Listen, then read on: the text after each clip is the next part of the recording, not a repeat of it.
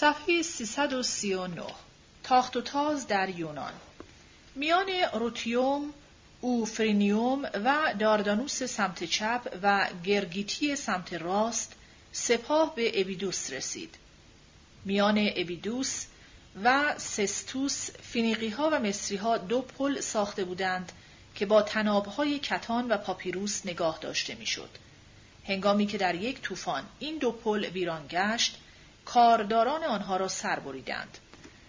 هارپالوس یونانی پلهای تازه‌ای از کشتیها ساخت که با تنابهای کلوفت سینه به تفر بسته لنگر انداخته بودند و شکافهایی برای گذشتن قایقها باز گذاشته بودند.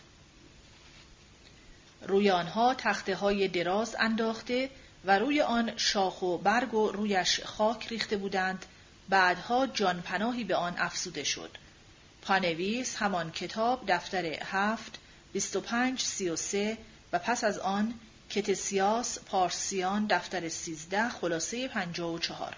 ادامه متن همپیمانان در باریکه کورینت که اعضای پلوپانسی اتحادیه آن را همچو یگان خط دفاع نگاه داشتنی برگزیده بودند گرد آمده بودند و در آنجا درخواست تسالیان را برای یاری در نگهبانی گذر اولمپوس دریافت داشتند.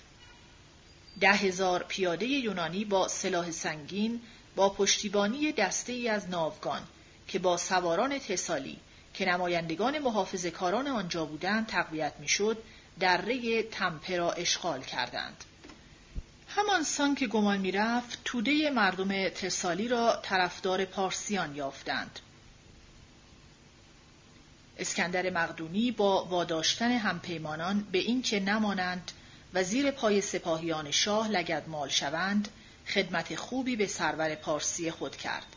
گرچه خشایارشاه هنوز در ابیدوس بود ولی چند روز دیگر همپیمانان به باریکه کورینت بازگشتند. پانویس هرودوت دفتر هفت 172 و پس از آن. ادامه متن. خشایارشا بر تپهی نزدیک ابیدوس بر تخت سنگی سفید نشست و سپاهیان خود را ساندید. بر روی پلها که مر پاشیده شده بود بخور خوشبو میسوخت و پگاهان شاه از جامی زرین برات و نظر آبگین فرو ریخت و رو به خورشید برایان نماز برد و جام و پیاله و شمشیری به آب انداخت. پانویس همان کتاب چهل و چهار پنجا و چهار ادامه متن هفت شبانه روز سربازان پیاپی از یک پل میگذشتند و باروبونه از پل دیگر برده می‌شد. با پشتیبانی ناوگان سپاه در سه قسمت در جاده کرانه پیش می‌رفت. خوراک بایستی از شهرهای سر راه به بهای 400 قنتار برای هر خوراک در هر روز فراهم شود. ماها پیش پیک هایی پیشا پیش فرستاده شده بودند که قله، گاو و گوسفند و مرغ برای سفره شاهانه آماده کنند. تنها خشایارشا چادر داشت. دیگران همه در هوای آزاد میخوابیدند. سان دوم سپاه در دورسیکوس دیده شد که از زمان لشکرکشی ضد سکاها اشغال شده بود و پادگان آن اکنون زیر فرمان ماسکامس پسر مگادوستس گذاشته شد. از دورسیکوس سه قسمت سپاه در خطهای موازی پیش می رفتند. یکی زیر فرمان ماردونیوس و ماسیستس در کرانه با نگاه داشتن تماس با ناوگان، دومی زیر فرمان سمردومنس و مگابیزوس درونتر در خشکی که خشایارشا را نگهبانی می کردند و سومی زیر فرمان تریتان تخموس و گرگیس که درون خشکی راه میپیمود. رود ستریمون را از روی پلها گذشتند در حالی که مجوسان برای خوش‌یمنی اسبهای سفید برای رودخانه قربانی نمودند. در نه راه نه بچه برای بغان زیر جهانی قربان کردند. ارتاخایس که کانال را ساخته بود هنگامی که سپاه در اکانتوس بود مرد و سپاه برات و نظر آبگین بر آرامگاه او فرو ریخت. انباشته سیصد داریک زر که داریوش و پسرش سکه زده اند شاید بستگی با مرگ او داشته باشد. در ترما پیک هایی که از تسالیه ترک شده از لوکری و از سراسر بیوسیه به جز پلاتیه و تسپی آب و خاک می آوردند نزد خشایارشا آمدند زیرا همان وقت هم آشکار بود که پلوپونسی ها خیال نداشتند که در شمال باریکه کورینت ایستادگی سختی بنمایند. پانویس، اسخیلوس، پارسیان 65 و پس از آن هرودوت دفتر هفت 55 و پس از آن صد و پس از آن 174 ادامه متن. پیروزی به نظر پارسیان حتمی بود. آنها نه تنها همه یونانی های آسیا و آفریقا را در اختیار داشتند که کشتی هایشان جزو ناوگان بود بلکه همکنون نیمی از یونانی های اروپا سر نهاده بودند. فقط چند دولت سرکش پلوپانسی باز مانده بود که زیر دست آورده شود زیرا اکنون روشن بود که سراسر شمال باریکه بایستی رها گردد. آپولون دلفی دوست وفادار آنها بود. آتن که دموکراسی زیر رهبری تمیستوکلس بر آن فرمانروایی داشت یک بار که پلوپونسی ها به پشت باریکه کورینت عقب می نشستند به یقین طرف سرپرست و پشتیبان دموکراسی را خواهد گرفت. ناوگان آتن که در امن و امان در دست پارسیان بود دیوار باریکه را می توان برگرداند. ارگوس آشکارا طرفداری خود را اعلام خواهد کرد شکافی میان سپارت و کورینت باز خواهد شد و هر یک به تنهایی در جنگ شکست خواهد خورد. پانویس هرودوت دفتر هفت 139 نشان می دهد که پدر تاریخ وضع را درست دریافته بود. نیز نگاه کنید به دفتر هفت 235 توکیدیدس دفتر یک 69 پنج و هفتاد و سه چهار. دریافت همانندی را نشان می دهد. ادامه متن. صفحه 341 ایستادگی در ترموپیلی. هنگامی که پیشرفت سپاه به سوی جنوب از سر گرفته شد هیچ گونه دگرگونی در وضعیت پیدا نشد. از دست رفتن تسالیه لئونیداس را با 300 سپارتی و چند دسته از همپیمانها به شمال تا ترموپیلی آورد. ولی شمار اندک آنها بلند فریاد می‌زد که قرض زد و خوردهای کوچک عقبداران برای عقب انداختن پیشرفت و نه ایستاندن پیشرفت سپاه است تا آنکه دیوار باریکه کورینت به انجام برسد. پانویس هرودوت دفتر هفت 175 202 و پس از آن. ادامه متن. آپولون دلفی سرانجام از ترس به میهن پرستی گرایید و بخشی داد که یونانی ها باید به بادها نماز برند که خود را هم پیمانان نیرومندی نشان خواهند داد. پانویس همان کتاب صفحه 178 ادامه متن ناوگان همپیمانان نزدیک آرتمسیوم آرایش گرفت ولی یک بار که علامتهای آتش از نزدیک شدن دسته پیشرو ناوگان پارسی آگاهی داد به اوریپوس که باریکتر بود عقب نشینی کرد. ناوگان بزرگ در فاصله ای از دماغه سپیاس لنگر انداخت. سپیددم باد هلس پنتی از شرق وزیدن گرفت و سه روز پیوسته میوزید. و صدها کشتی جنگی باربری و قایقهای قله را شکست. کشتی های همپیمانان به آرتمسیوم بازگشته. ولی حتی این نشان لطف یزدانی که در ویران ساختن چنین بخش بزرگی از ناوگان دشمن آشکار شده بود لئونیداس را دلگرم نساخت. پلوپونسی ها خواستار بازگشت فوری به باریکه شدند و تنها پرخاش خشمگین فوکی ها و لوکری ها شاه را واداشت که در آنجا بماند و شهرت پس از مرگ به دست آورد. پانویس همان کتاب صفحه 207 ادامه متن خشایارشا رسید و فرمان داد که مادیان و کاسیان زیر رهبری ارتاپانوس به نیروی کوچکی که در ترموپیلی بود تاخت آوردند ولی آنها کشته و زخمی سنگینی دادند و سربازان بیمرگ زیر فرمان هیدرانس نیز بهتر از آنها از نبرد بیرون نیامدند. آنگاه گزارش رسید که راه باریکی از روی تپه ها به پشت هست و بیمرگان نگهبانان فوکی را سپید دم غافلگیر کردند. سپارتی ها که سرنوشت شوم خود را دریافتند با خشم تند از خود دفاع کردند. بسیاری از تازندگان که زیر فشار پیش رانده می شدند زیر لگت ها مردند یا به دریا انداخته شدند. در میان آنها دو پسر داریوش از فراتاگونه دختر برادرش ارتانس که نامشان ابروکومس و هیپرانتس بود. سرانجام لئونیداس کشته شد.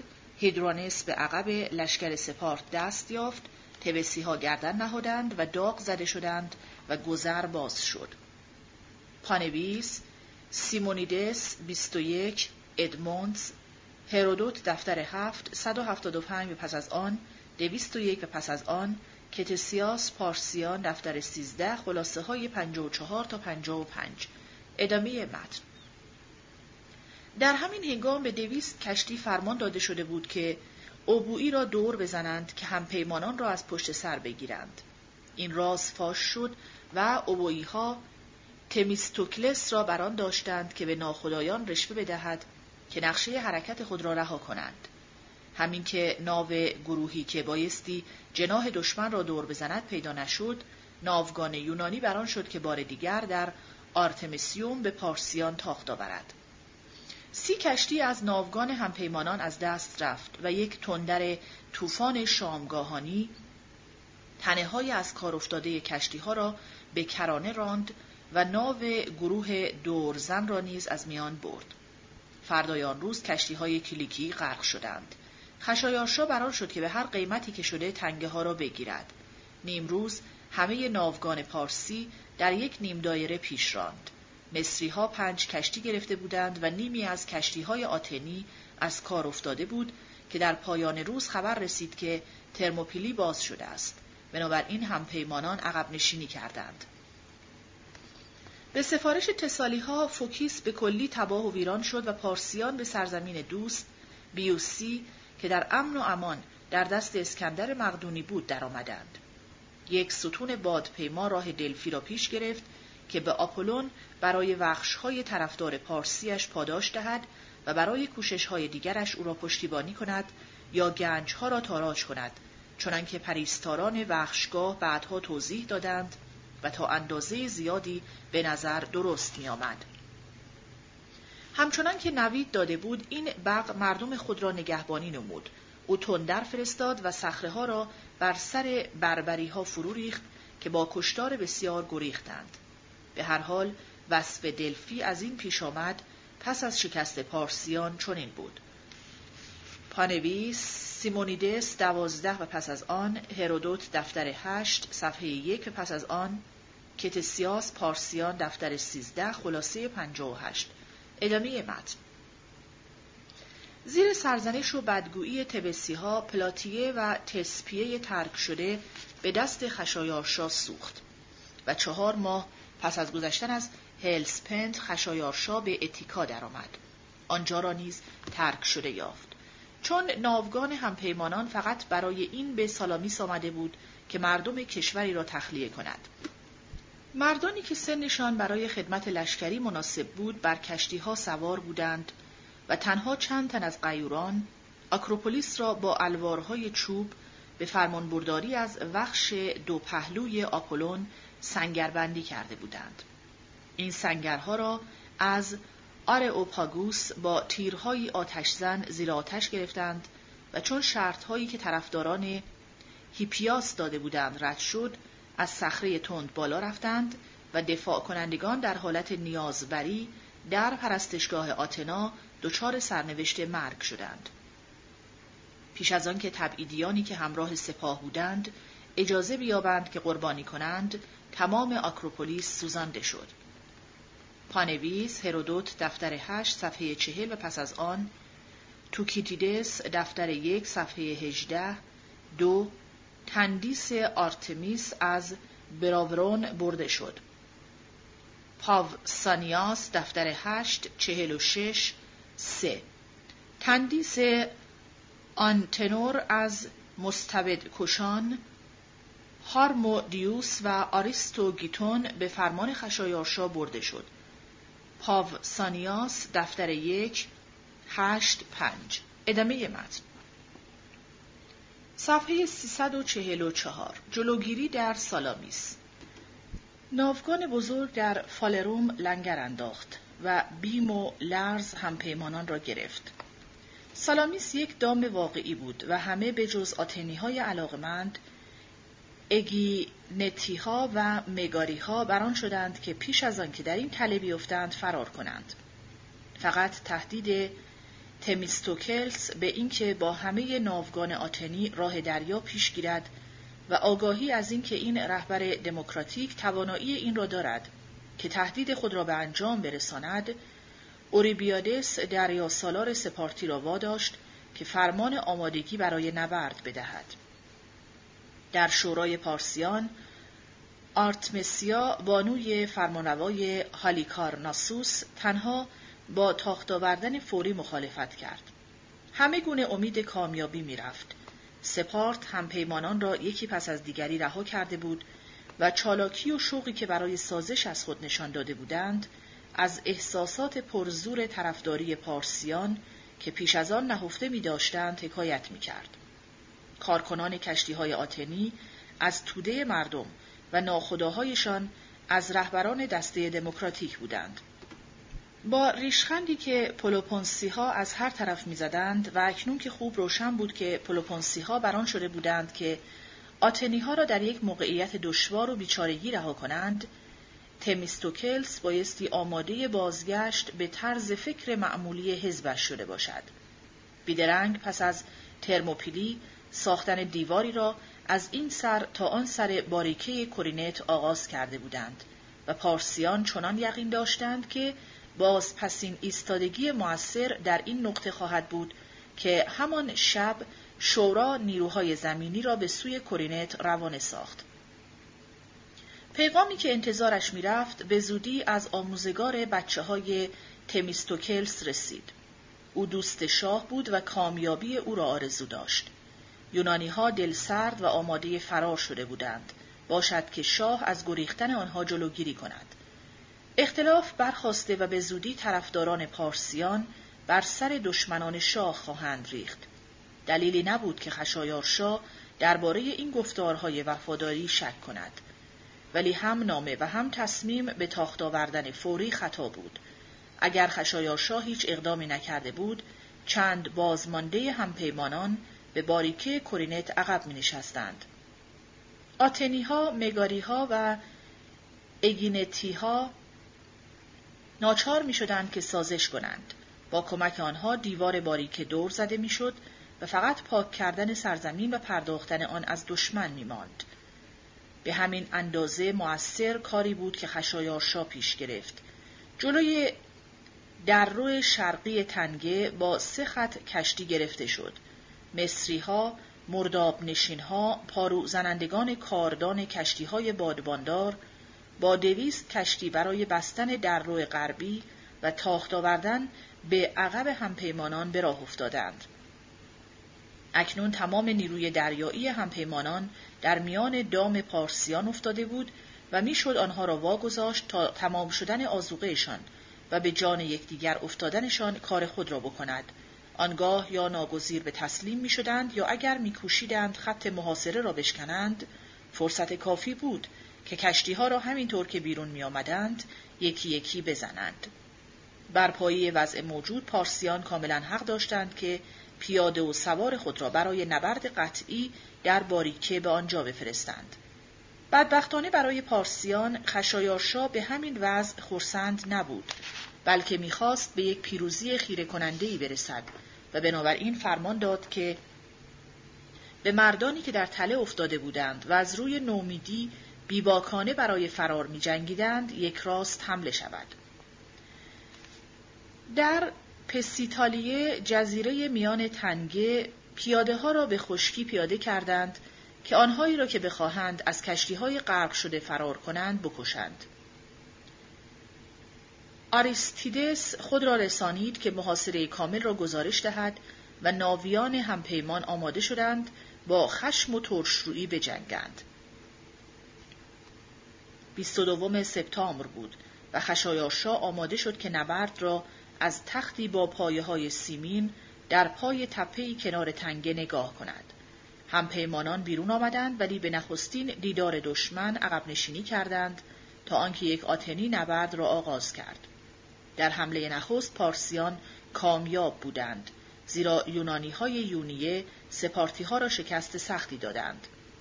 کمی دیرتر آتنی ها خط را شکافتند و به مهاجمان تاخت آوردند.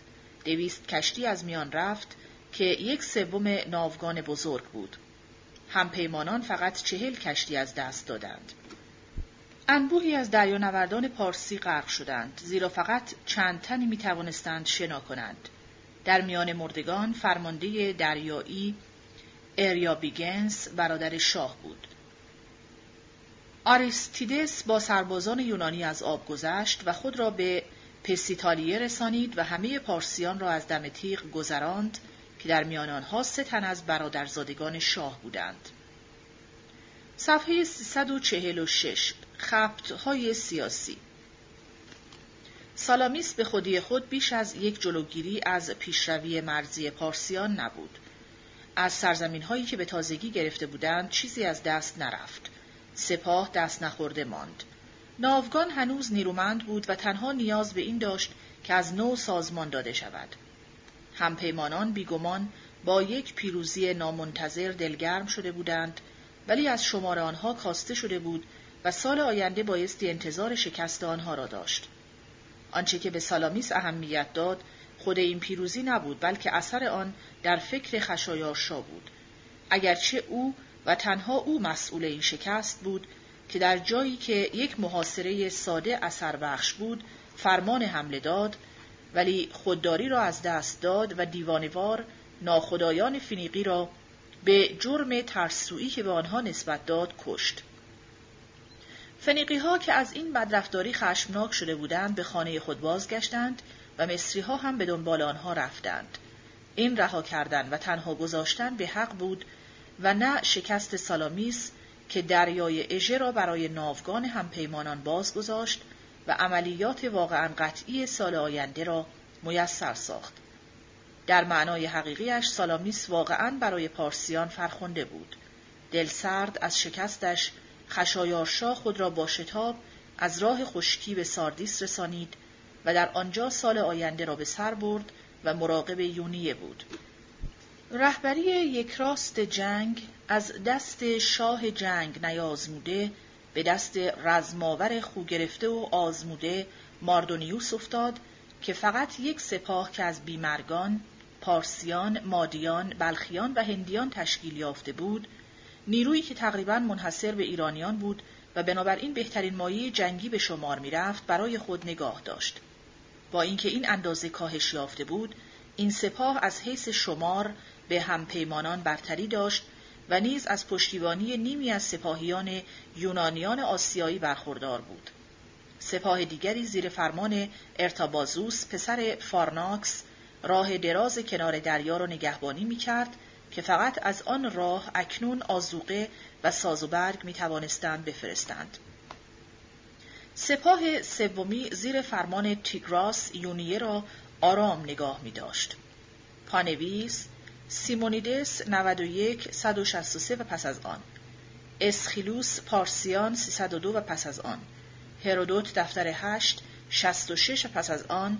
113 117 126 توکیدیدس دفتر 1 14 3 73 تا 74 کتسیاس پارسیان دفتر 13 خلاصه 57 تیموتیوس پارسیان ویراسته ادموندز شماره 19 دیودوروس دفتر 11 17 و پس از آن پلوتارخ تمیستوکلس دوازده و پس از آن اریستودموس یک جی.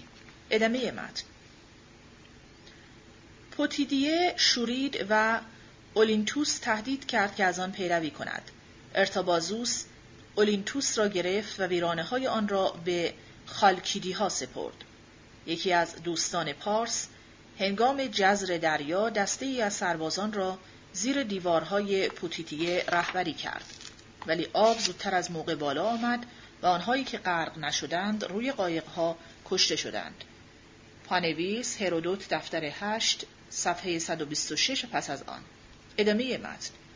از اردوگاه زمستانیش در تسالیه ماردونیوس گماشته خود را در آتن اسکندر مقدونی را فرستاد و بخشایش کامل از نو ساختن پرستشگاه های سوخته بازگردانیدن سرزمین ها با زمین های افزون بر آن که بخواهند و همپیمانی با آتن را همچو یک شهر آزاد خودمختار و برابر پیشنهاد نمود. چون این شرط های جوان مردانه بایستی به چشم طبقه های پایین تر بسیار خوشایند نموده باشد چون برای آنها یک تاخت و تازه دیگر فقط بدبختی های تازه و از دست رفتن آنچه دیگر که از دارایی هایشان مانده بود به بار می آورد. ولی اختیار از دست دموکراسی بیرون رفته بود. تمیستوکلس نوشتن نامه ای را به شاه بزرگ که در آن سفارش کرده بود که در سالامیس تاخت آورد انکار نکرد. اگرچه اکنون می گفت که این کار را از روی نیرنگ و زیرکی انجام داده ولی سخن او را باور نمی داشتند. پس از تبعیدش او بار دیگر ادعا کرد که همچو دوست پارس عمل کرده. این بار گفته او را باور کردند و پاداش فراوانی از اردشیر پسر خشایارشا دریافت داشت. بنابراین این واکنش به محافظ کاران نیرو داده بود و آنها پاسخ به اسکندر را عقب انداختند تا سپارتی ها حاضر شدند. وخش هایی سر زبان ها افتاده بود که مادی ها و آتنی ها همه دوری ها را از پلوپونسه بیرون خواهند راند. سپارتی ها که از چنین وخش هایی به حراس افتاده بودند، فرستادگانی گسیل داشتند که آتنی ها را سرزنش می نمودند که جنگ را آنها آغاز کرده بودند.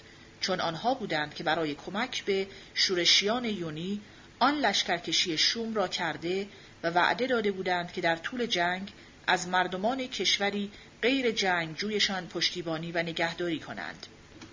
آتنی ها پیشنهادی را که اسکندر آورده بود رد کردند ولی بار دیگر سپارتی ها را آگاهانیدند که پیش از آنکه به اتیکا دوباره حمله شود سپاهی برای تاختن به بیوسیه بفرستند.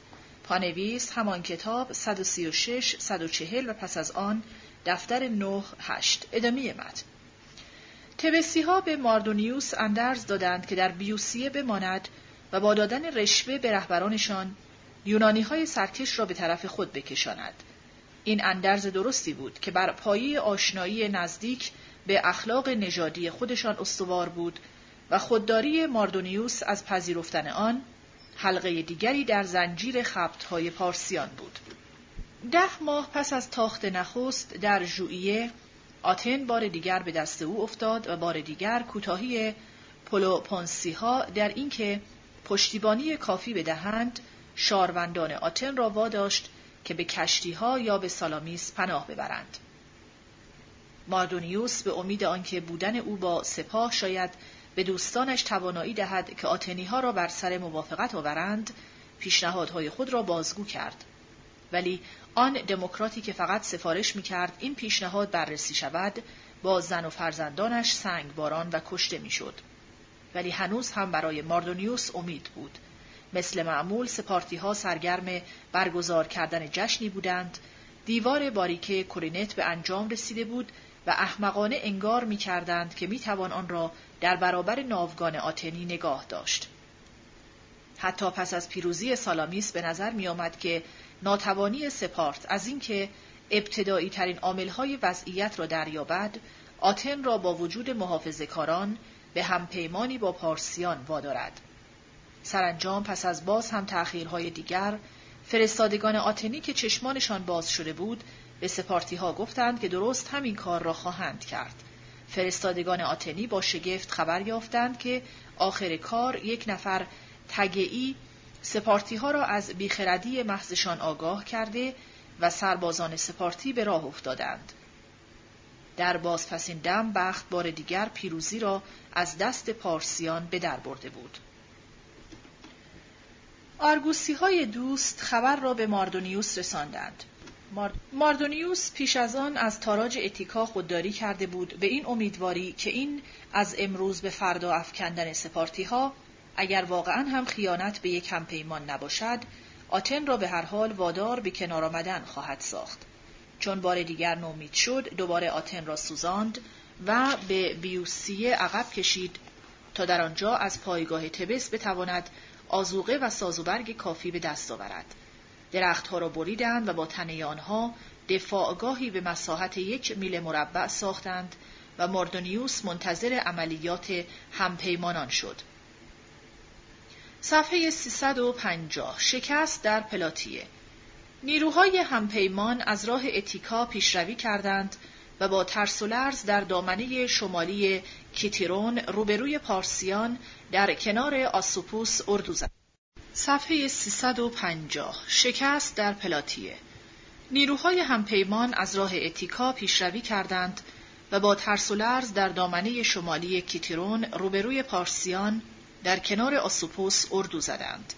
بیدرنگ اسواران پس از اسواران زیر فرماندهی ماسیستیوس به مگاری ها در زمین پستی که سوسترین نقطه خط همپیمانان بود تاخت بردند به امید اینکه شکافی به گذر باز کنند و راه آزوقه و سازوبرگ آنها را ببندند. نیروهای کمکی آتن رسیدند و ماسیستیوس از اسبش افتاد و کشته شد.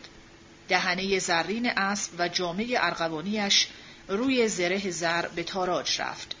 پانویس نیز نگاه کنید به پلوتارخ آریستیدس چهارده پاوسانیاس دفتر یک بیست و هفت یک ادامه متن دلگرم از این کامیابی نخست همپیمانان به دامنه های پستر که آنجاها اردو زدن آسانتر بود و آب پیدا می‌شد پایین آمدند.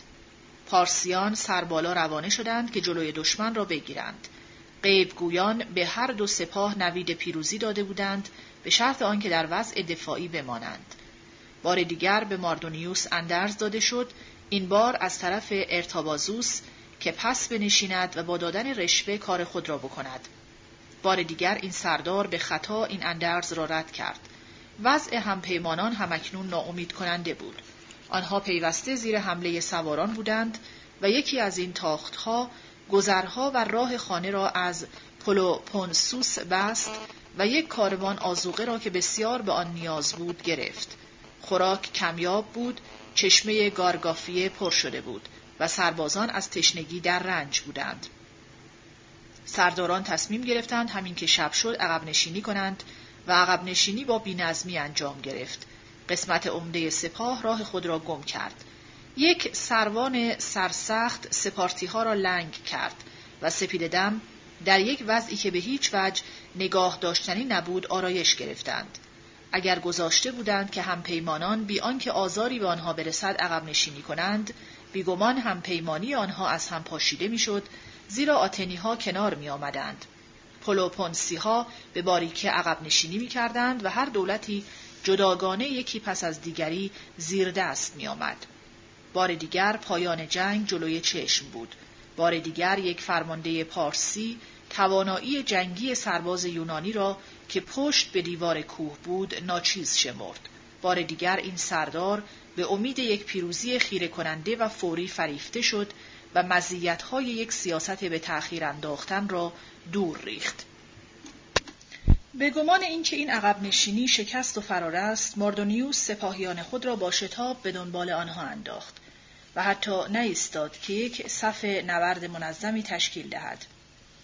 وقتی که به سپارتی ها برخوردند، پارسیان دیواری از سپرهای بافته خود را برپا کردند و از پشت آن بر سر دشمنان خود باران تیر فرو ریختند. پافسانیاس از آتنی ها درخواست یاری کرد و آنها برای رهانیدن او روانه شدند ولی یونانی های مادی معاب به آنها تاخت بردند. حتی وقتی که تگعی ها و در پی آنها سپارتی ها این دیوار بافته را شکافتند، پارسیان همچنان می جنگیدند و با دست برهنه نیزه دشمن را می رو بودند. نداشتن زره دفاعی آنها را از حمله پیوسته به یونانیان جوشنپوش باز نمی داشت. آنگاه ماردونیوس بازپسین خطای مرگاور خود را نمود. او خود به نبرد درآمد و با یک هزار پارسی برگزیده نگهبانش کشته شد. با از دست دادن رهبرشان پارسیان به اردوگاهی که با تنه درختان سنگربندی شده بود گریختند. چون از فرار آنها آگاه شدند یونانی هایی که در هریوم بودند با شتاب و درهم ریختند که از پیروزی بهره ببرند. کورینتی ها در امن به سپارتی ها رسیدند ولی مگاری ها و فیلیاسی ها از سواران تبسی شکست سختی خوردند و به گذرها گریختند. از باروهای اردوگاهشان پارسیان دیری سپارتی ها را از تاخت آوردن باز داشتند چون آتنی ها رسیدند و رق برگشت گرچه تگی ها بودند که نخست دیوارها را شکافتند و پروه های ماردونیوس پاداش آنها بود. پارسیان بی دلسوزی کشتار شدند. پانویس سیمونیدس 92 اسخیلوس پارسیان 800 پس از آن هرودوت دفتر 9 یک و پس از آن کتسیاس پارسیان دفتر 13 خلاصه 56 ادامه متن. پافسانیاس قهرمان ملی شد. هیچ کس خواب نمی‌دید که پیش از آن که سالی دیگر بگذرد او نقشه برای خیانت به یونانی های همشهری خود خواهد کشید برای اینکه این افتخار توخالی را که داماد شاه پارسی بشود به دست آورد. بیدرنگ پس از نبرد فرماندهان به نمایندگی دولتهایشان در پلاتیه گرد آمدند و یک سازمان نوینی طرح کردند. طبعا پافسانیاس به عنوان یک سپارتی و پیروزگر در نبرد اخیر در صدر انجمن نشست. ولی برانگیزنده این پیشنهاد توانبخش آریستیدس آتنی بود. همپیمانی جنگی پیشین بایستی ادامه و به صورت همپیمانی جنگی هلنی ها گسترش یابد.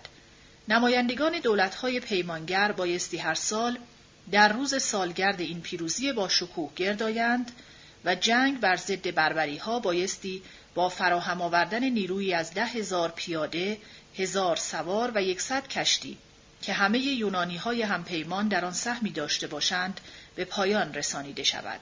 قرار شد که سپارت رهبری را نگاه دارد. پانویس پلوتارخ آریستیدس ده صفحه 6 19 صفحه 8 21 صفحه 1 تا 2 توکیتیدس دفتر دو صفحه 71 دفتر 3 68 1 ادامه متن. مانند نبردهای پیش از آن پلاتیه به خودی خود قطعی نبود. فقط یکی از سپاه های پارسی درگیر شده بود و سپاه دومی حتی به نبرد هم در نیامده بود. ولی, ولی به جای اینکه سربازان تازه نفس را به جان همپیمانان خسته از نبرد بیاندازد و آنها را تند به جنوبی ترین انتهای پلوپانسه بریزد ارتابازوس عقب نشینی کرد و جنگ در اروپا باخته شد. دلیلش این بود که خبرهایی از آسیا به او رسیده بود. پانویس هرودوت دفتر 9 صفحات 66 و 89 ادامه متن. صفحه 352 بداختری در میکاله. در بهار 479 یک ناوگان نوینی از همپیمانان آماده شده بود. گروه آتنی زیر فرمان کسان تیپوس بود زیرا شهرت پیروزیش در سالامیس تمیستوکرس را از زیر بدگمانی خیانت عمدی نرهانیده بود و این به واکنش محافظه‌کاران کمک کرده بود. نخست ناخدایان میترسیدند که به آن ور دلوس در دریا بروند حتی وقتی که این فرصت به آنها داده شد که فرمانروای مستبد ساموس را از تخت برکنار سازند. نیمی از ناوگان بزرگ در اختیار خشایارشا بود ولی بیشتر آنها یونی بودند که پس از سالامیس پایه وفاداری آنها سخت تکان خورده بود. این ناوگان زمستان را در کیمه به سر برده بود ولی اکنون زیر فرمان ماردونتس پسر باگیوس ارتاینتس پسر ارتاخائس و برادرزادش ایتا میترس به سوی ساموس به دریا زد. پانویس همان کتاب دفتر هشت صفحه 130 و پس از آن. ادامه متن همپیمانان به خود دلیری دادند که به دیدار این جزیره بروند و پارسیان عقب نشستند. فنیقی هایی که هنوز ناخرسند بودند اجازه یافتند که به خانه خود برگردند. دیگران کشتی های خود را در دماغه میکاله به کرانه کشیدند و در آنجا دفاعگاهی از سنگ و تنه درخت درست کردند که خندقی گود آن را فرا گرفته بود و زیر نگهبانی نزدیک سپاه سوم به فرماندهی تیگرانس بودند. همپیمانان در پی آنها رفتند. پیکی یونی ها را به شورش فراخواند. پارسیان که به ساموسی ها بدگمان شده بودند، سلاح آنها را گرفتند. میلتوسی ها که از واگذاری خیانتآمیز گنج های آپولون دیریمی به خشایارشا سخت خشمناک شده بودند به بهانه نگهبانی راه های باریک دور فرستاده شدند. آنگاه در 27 اوت 479 همپیمانان تاخت آوردند. پس از یک ایستادگی بیباکانه و از روی نومیدی، آتنی ها دیوار سپرهای بافته را در هم شکستند و دشمنان فراری خود را تا درون دفاعگاه دنبال کردند. در حالی که زیر دستان دیگرشان گریختند و یونیها بر ضدشان برخواستند، پارسیانزادی تقریبا تا بازپسین مرد مردند و با آنها ماردونتس و تیگرانس جان سپردند. دفاعگاه و کشتی ها سوزانده شد.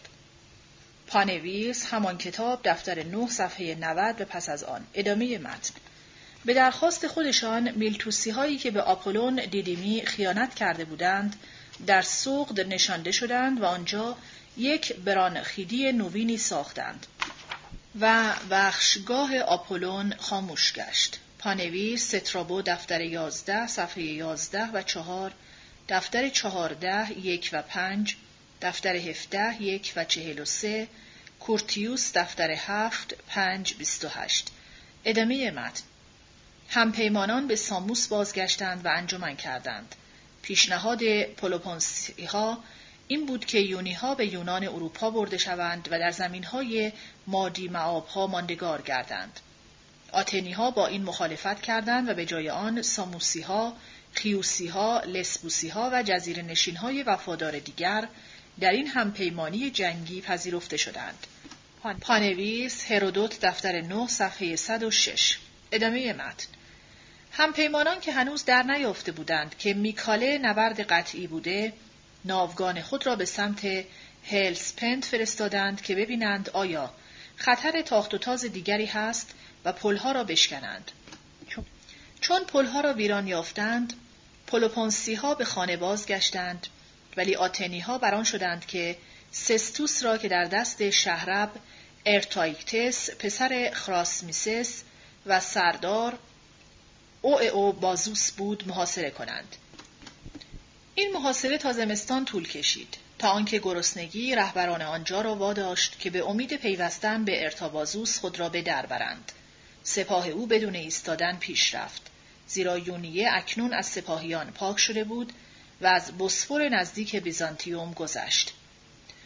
او بازوس در دست تراکی ها گرفتار شد و او را برای بغشان قربانی کردند. ارتایکتس را در ایگوسپوتامی گرفتند و به دار آویختند زیرا او ثروت و زمینهای سامه دور آرامگاه پروستیلاووس را در الیوس بازداشت کرده بود. آنگاه آتنی ها به خانه خود بازگشتند و طنابهای پل را همچو یادبود پیروزی با خود بردند. 479 پانویس همان کتاب دفتر هفت صفحات 33 و 78 دفتر 9 صفحات 89 106 114 و پس از آن توکیدیدس دفتر 1 89 و 2 دفتر 8 72 و 3 دیودوروس دفتر 11 صفحه 34 و پس از آن پاوسانیاس دفتر 3 4 6 ادامه متن در حقیقت میکاله و نه پلاتیه نبرد قطعی بود. دو سپاه از شش سپاه پارسی به کلی تباه شده بود. سپاه سوم بایستی اروپا را ترک کند تا از آسیای غربی ناخرسند و ناوفادار نگهبانی نماید. به راستی هم پیمانان می توانستند بگویند که بقها برای آنها جنگیدند. پانویس هرودوت دفتر 8 صفحه 109 ادامه متن جنگ را فرماندهان ترسو بیکفایت و ناوفادار همپیمانان نبرده بودند بلکه پارسیان آن را با خبتهای مکرر سیاسی و لشکری باخته بودند. توکی دیدس تاریخ نویس بزرگ به همزمانان نسل بعد از خود یادآوری کرد شما می‌دانید که بیشتر خطای خودش بود که بربری شکست خورد. پانویس توکیدیدس دفتر یک نه دفتر شش پنج ادامه متن ولی پیروزی به هر طور که به دست آمده بود پیروزی بود و یک مرحله نوینی در رابطه پارس و یونان آغاز گشت. صفحه 356 فصل 19 اتحادیه دلوس بر ضد پارس. خیانت پاوسانیاس. میکاله این امید را می‌داد که نیروی پارسی داشت خرد می‌شد و شاهنشاهی آن به همان تندی که تشکیل شده بود از هم پاشیده میگشت. از شش سپاه سه سپاه بهترش از کار افتاده بود از سه سپاه دیگر که دورتر و از حیث چگونی پستتر بودند ایستادگی سخت کمتر انتظار می رفت. اگر جنگ به کشور دشمن کشیده می‌شد، مرحله بعدی عملیات دریایی خواهد بود. ناوگان بزرگ پارسی شکست خورده و پراکنده شده بود و با خشم و خاموشی خود را پنهان ساخته بود، در حالی که ناوگان اتحادیه هلنی هرگز چنین نیرومند نبود. آینده برای همپیمانان یونانی همان اندازه گلگون و شادی بخش می نمود که برای پارسیان حراسناک و بیمفزا بود. پانویس برای دوره‌ای که در پیش داریم نگاه کنید به MLW لیستنر History of the Greek Word from 479 to 323 BC 1936 Cambridge Unscient History Volume V 1927 ادامه متن. ویران شدن پلهای هلسپنت به دست خود پارسیان سرانجام لئو تیخیدیس سرفرمانده نیروهای دریایی اتحادیه را قانع ساخته بود که جنگ در واقع به پایان رسیده است. پیش از پایان 479 او به سپارت بازگشت و همه دسته های پلوپانسی را همراه خود برد. بزرگان سپارتی در میهن با یک نظر دوراندیشتری به وضع مینگریستند. به یونانیان آسیا نوید آزادی داده شده بود و برای به انجام رسانیدن این وعده جدی اعضای اتحادیه بایستی برای ادامه دادن به جنگ آماده باشند.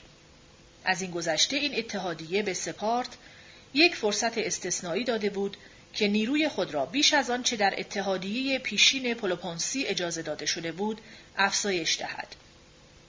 در حالی که در رهبری عملیات دریایی که اکنون برای دنبال کردن پیروزی های اخیر این اندازه به آن نیاز بود، نبایستی در اثر قفلت نسبت به آتنی های رقیب که با محاصره سستوس آمادگی خود را بیش از پیش برای به عهده گرفتن وظیفه نوین نشان داده بودند، لغزش و سستی راه یابد. بنابراین در بهار 478 یک سرفرمانده نوینی برای نیروهای اتحادیه هلنی فرستاده شد. به نگاه اول این یک گزینش عالی بود. هیچ سپارتی دیگری نمی توانست از حیث شهرت و نفوذ با پاوسانیاس همچشمی کند. او نه تنها پیروزگر سربلند و گرامی نبرد پلاتیه بود، بلکه چون افسری که بر انجمن تشکیل دهنده اتحادیه نوین هلنی ریاست کرده بود، احترام برابر پیروزیش به او گذاشته بودند و اکنون همچو رهبر همه نیروهای این اتحادیه در عملیات تازه او داشت کار آزادسازی را به انجام می رسانید. کامیابی او به همان اندازه پلاتیه بزرگ بود. شهرهای یونانی قبرس از دست پادگانهای پارسی آزاد شد و پافسانیاس در بیزانتیوم به همین اندازه خوشبخت بود. ولی با وجود این کارهای سخت و استوار که انجام داد، پیشامدها به زودی نشان داد که گزینش پافسانیاس خطای وحشتناکی از طرف اولیای میهن بوده است. پافسانیاس با همه افتخارات پیشینش خورسند نبود و آرزوی فرمانروایی بر سراسر یونان در سر میپروراند. این آرزو فقط با پشتیبانی مالی بیش از لشکری شاهنشاهی پارسی برآورده می‌شد. و بنابراین پافسانیاس آماده شد که به یونانی هایی که تازه آنها را در پلاتیه آزاد ساخته بود خیانت کند. به امید ودوک فراوانی که برای رشوه سودمند خواهد بود، او به دختر مگاباتس شهرب داسکیلیوم نامزد شد. پانویس هرودوت دفتر پنج صفحه سی و دو. ادامه متن. به زودی امیدهای او به بلند پروازی بیشتری گرایید. شماری چند از خیشاوندان شاه که در بیزانتیوم در بند افتاده بودند پنهانی بازگردانده شدند و خیانتگر سپارتی وعده داد که اگر دختر شاه را به زناشویی به او بدهند همه یونانی ها را ناچار کند زیر دست پارسیان بروند. به پاداش عقب نشینی با کامیابیش ارتوازوس به جای مگابات به شهربی داسکلیوم گماشته شد و آنجا یک خاندان شهربهای ارسی بنیاد گذاشت. او این نامه را با خود آورد. چون این می‌گوید شاه خشایارشا به پافسانیاس چون مردانی را از آن ور دریا از بیزانتیوم برای من رهانیدی لطف و نیکی برای تو در سرای ما انباشته خواهد شد که همواره ثبت خواهد بود و از سخنان تو بسیار خوشنودم و مگذار نه شب نه روز تو را از انجام دادن آنچه وعده داده ای باز دارد. نه برای هزینه زر و سیم و نه برای بزرگی سپاه هر جا که در دسترس باشند تو را باز دارد. بلکه با ارتبازوس مرد خوبی که برای شما فرستاده ام کارهای من و خودتان را بیباکانه به انجام برسان. هرچه که نیکتر و بهتر است برای هر دو. پانویس توکیدیدس دفتر یک صفحه 129 ادامه متن. اینکه آیا به انجام رسیدن نقشه های جاه طلبانه پافسانیاس به نظر خشایارشاه همان اندازه ناممکن می رسید که در پرتو تحولات بعدی به چشم ما می رسد جای شک است. از نخستین برخورد با یونانی ها پادشاهان پارسی از سستی برجستی سیاستمداران یونانی یعنی زیر تأثیر رفتن آنها با رشوه به خوبی آگاه بودند و اکنون که خشایارشا یک رشته شکست های نظامی خورد کننده بر سرش آمده بود بایستی تدبیر پارسی با پشتی زر شاهنشاهی به میدان آورده شود. اینکه این قهرمان یونانی این فرصت را برای این به کار برد که خود را شاه بسازد کاملا طبیعی به نظر می رسید و اینکه با خریدن سپاه و ناوگان راه خود را به سوی تاج و تخت باز کند وعده کمک های مالی سنگین را درست و به حق می نمود.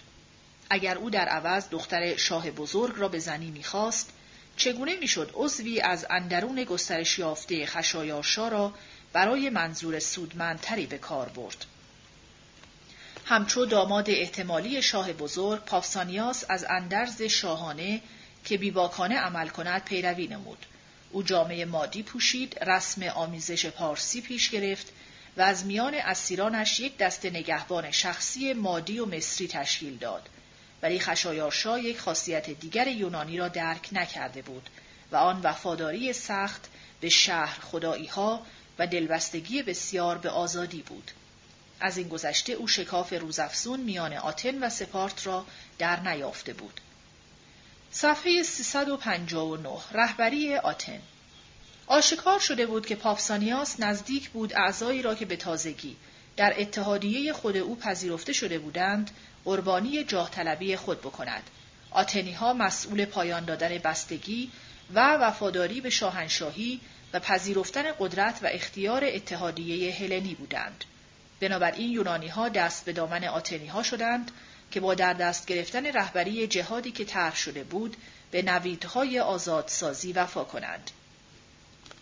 آتنی ها با احتیاط پاسخ دادند که یونی ها را نگاهبانی خواهند کرد ولی در آن دم پیشنهاد رهبری را نادیده گرفتند.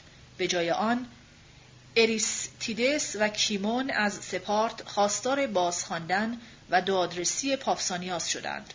تا سپارت دست به کار شود زیان آن کار رسیده بود. پیش از پایان 478 اتحادیه دلوس تشکیل شده بود نه همچون جایگزین اتحادیه هلنی که دیری وجود کم و بیش اسمی خود را ادامه داد بلکه همچو یک سازمان کاملا نوینی که درون چهار چوبه اتحادیه هلنی تشکیل یافته بود. اتحادیه نوین که به ریاست اریستیدس سازمان داده شده بود بایستی تنها از آن دولتهایی گرد دریای اژه تشکیل شود که منافعشان بیشتر دریایی بود و هدفشان کینتوزی تاختهای پارسیان و کشاندن جنگ به سرزمین دشمن بود تا آنکه همه شهرهای یونانی در آسیا از زیر فرمانروایی بربری ها آزاد شوند.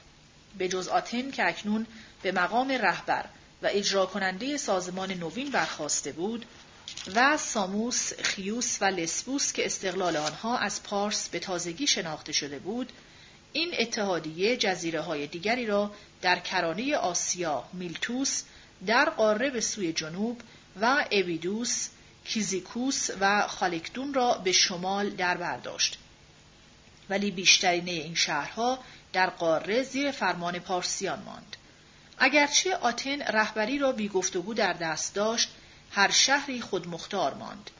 آتن با سمت اجرا کننده هیچ اقدامی نمی توانست بکند مگر با تصویب رسمی انجمنی از نمایندگان دولتهای عضو که مرتب در پرستشگاه آپولون در جزیره دلوس که همکنون مقدس به شمار می‌رفت تشکیل می‌شد.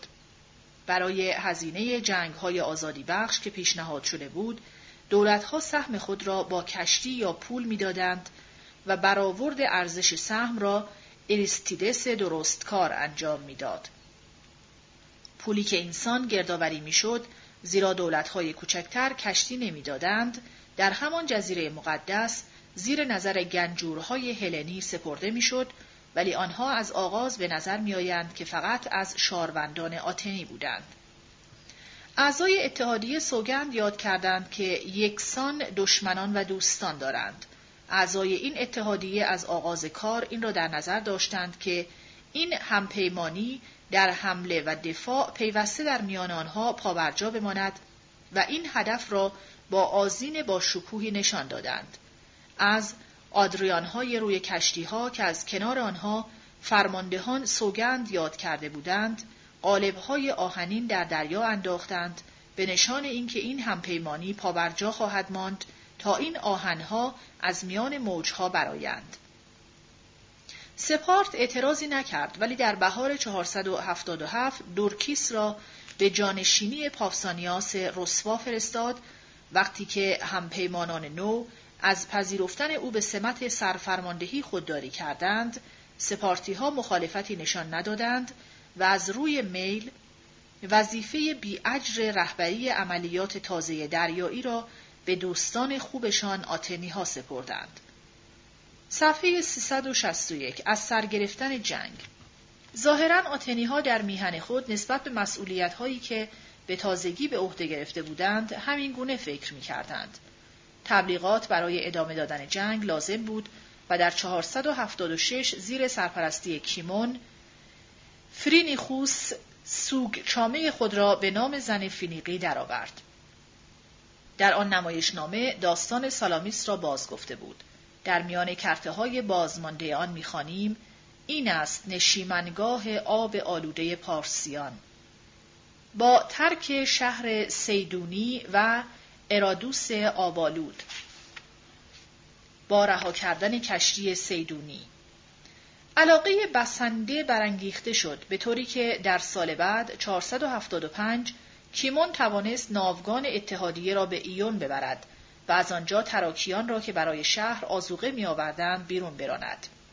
با صدبندی رود ستریمون بنیاد دیوارهای آن را سست کردند ولی تا زمانی که خوراک بود بوگس به ایستادگی سخت خود ادامه داد. آنگاه خانوادهاش را کشت و جنازه آنها را بر توده آتش سوخت.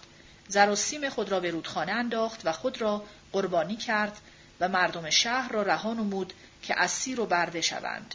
ولی ولی ماسکامس دوریسکوس را همچو آخرین دژ پارسی در اروپا نگاه داشت. پانویس هرودوت دفتر هفت صفحه 106 ادامه متن علاقه آتنی ها آنگاه به برپا نمودن اتحادیه دلوس همچو وسیله در دست نیروی رشد کننده آتن یا به از نو گرفتن کشمکش میان محافظ کاران و آزادیخواهان متوجه شد. حتی نمایش پارسیان اسخیلوس در 472 که ستایش از پیروزی سالامیس بود که بسیاری از شنوندگانش در آن شرکت کرده بودند نتوانست روح جنگی را از نو بیدار کند. در کشمکش و گفتگو میان دو دست نامه‌ای که تمیستوکلس به خشایارشا نوشته بود فراموش نشد. اسخیلوس ستایش های خود را نصار رهبر بزرگ دموکراتیک نمود ولی تهمت مادی معابی همچنان بر جای ماند. پانویس، اسخیلوس، پارسیان 355 پس از آن پلوتارخ تمیستوکلس 21 5 ادامه متن پافسانیاس که در نخستین بازخواندنش به سپارت دادرسی و تبرئه شده بود و سپس به ویزانتیوم بازگشته بود در 471 از این شهر بیرون رانده شد. وقتی که خیانتش آشکار شد رابطهش با تمیستوکلس روشن گشت. سال بعد تمیستوکلس خودش نیز از آتن رانده شد. پس از این پیروزی بر رقیب دموکراتش کیمون در آتن توانای مطلق شد. در 466 اتحادیه دلوس زیر رهبری او جنگ را از سر گرفت. بار دیگر به نظر می آمد که اسباب کامیابی همه فراهم گشته است. صفحه 362 تحریک های اندرون نوید نیک سالهای جوانی خشایارشا برای یک آینده درخشان به انجام نرسیده بود. شکست در کار پرخطری که در اروپا به عهده گرفته بود، راه را برای تحریک های اندرون با همه عواقب کشندش باز کرد. پس از عقب نشینی از میکاله برادر شاه ماسیستس سرکوفت شکست را به دریا سالار ارتاینتس می‌زد و او را بدتر از زن خواند که برای یک پارسی سختترین توهین بود.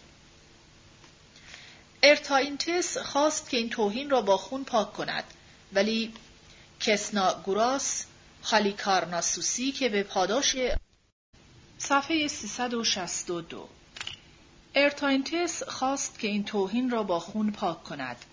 ولی کسنا گوراس هالیکارناسوسی که به پاداش رهانیدن یکی از خیشان شاه فرمانروایی کلیکیه را یافته بود او را از این کار باز داشت ماسیستس به زودی خود را در یک خطر بزرگتری یافت.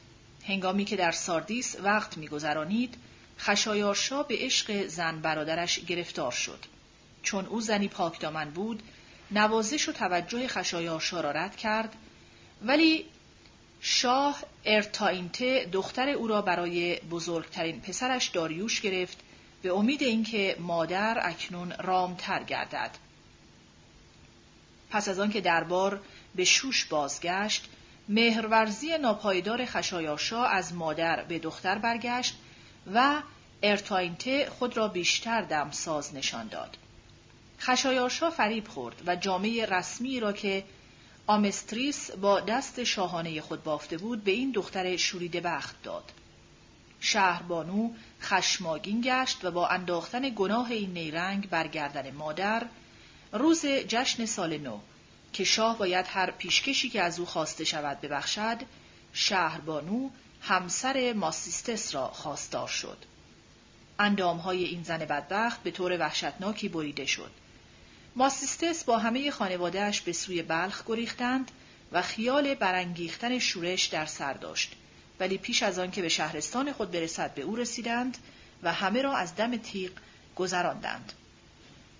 پانویس هرودوت دفتر 9 صفحه 107 و پس از آن در برابر آن نگاه کنید به کتسیاس پارسیان دفتر 13 خلاصه 59 ادامه متن این سرمشق شاهانه واگیردار شد ساتاسپس پسر تئاسپس از خانواده هخامنشی به دختر دوشیزه زوپیروس پسر مگابیزوس تجاوز کرد.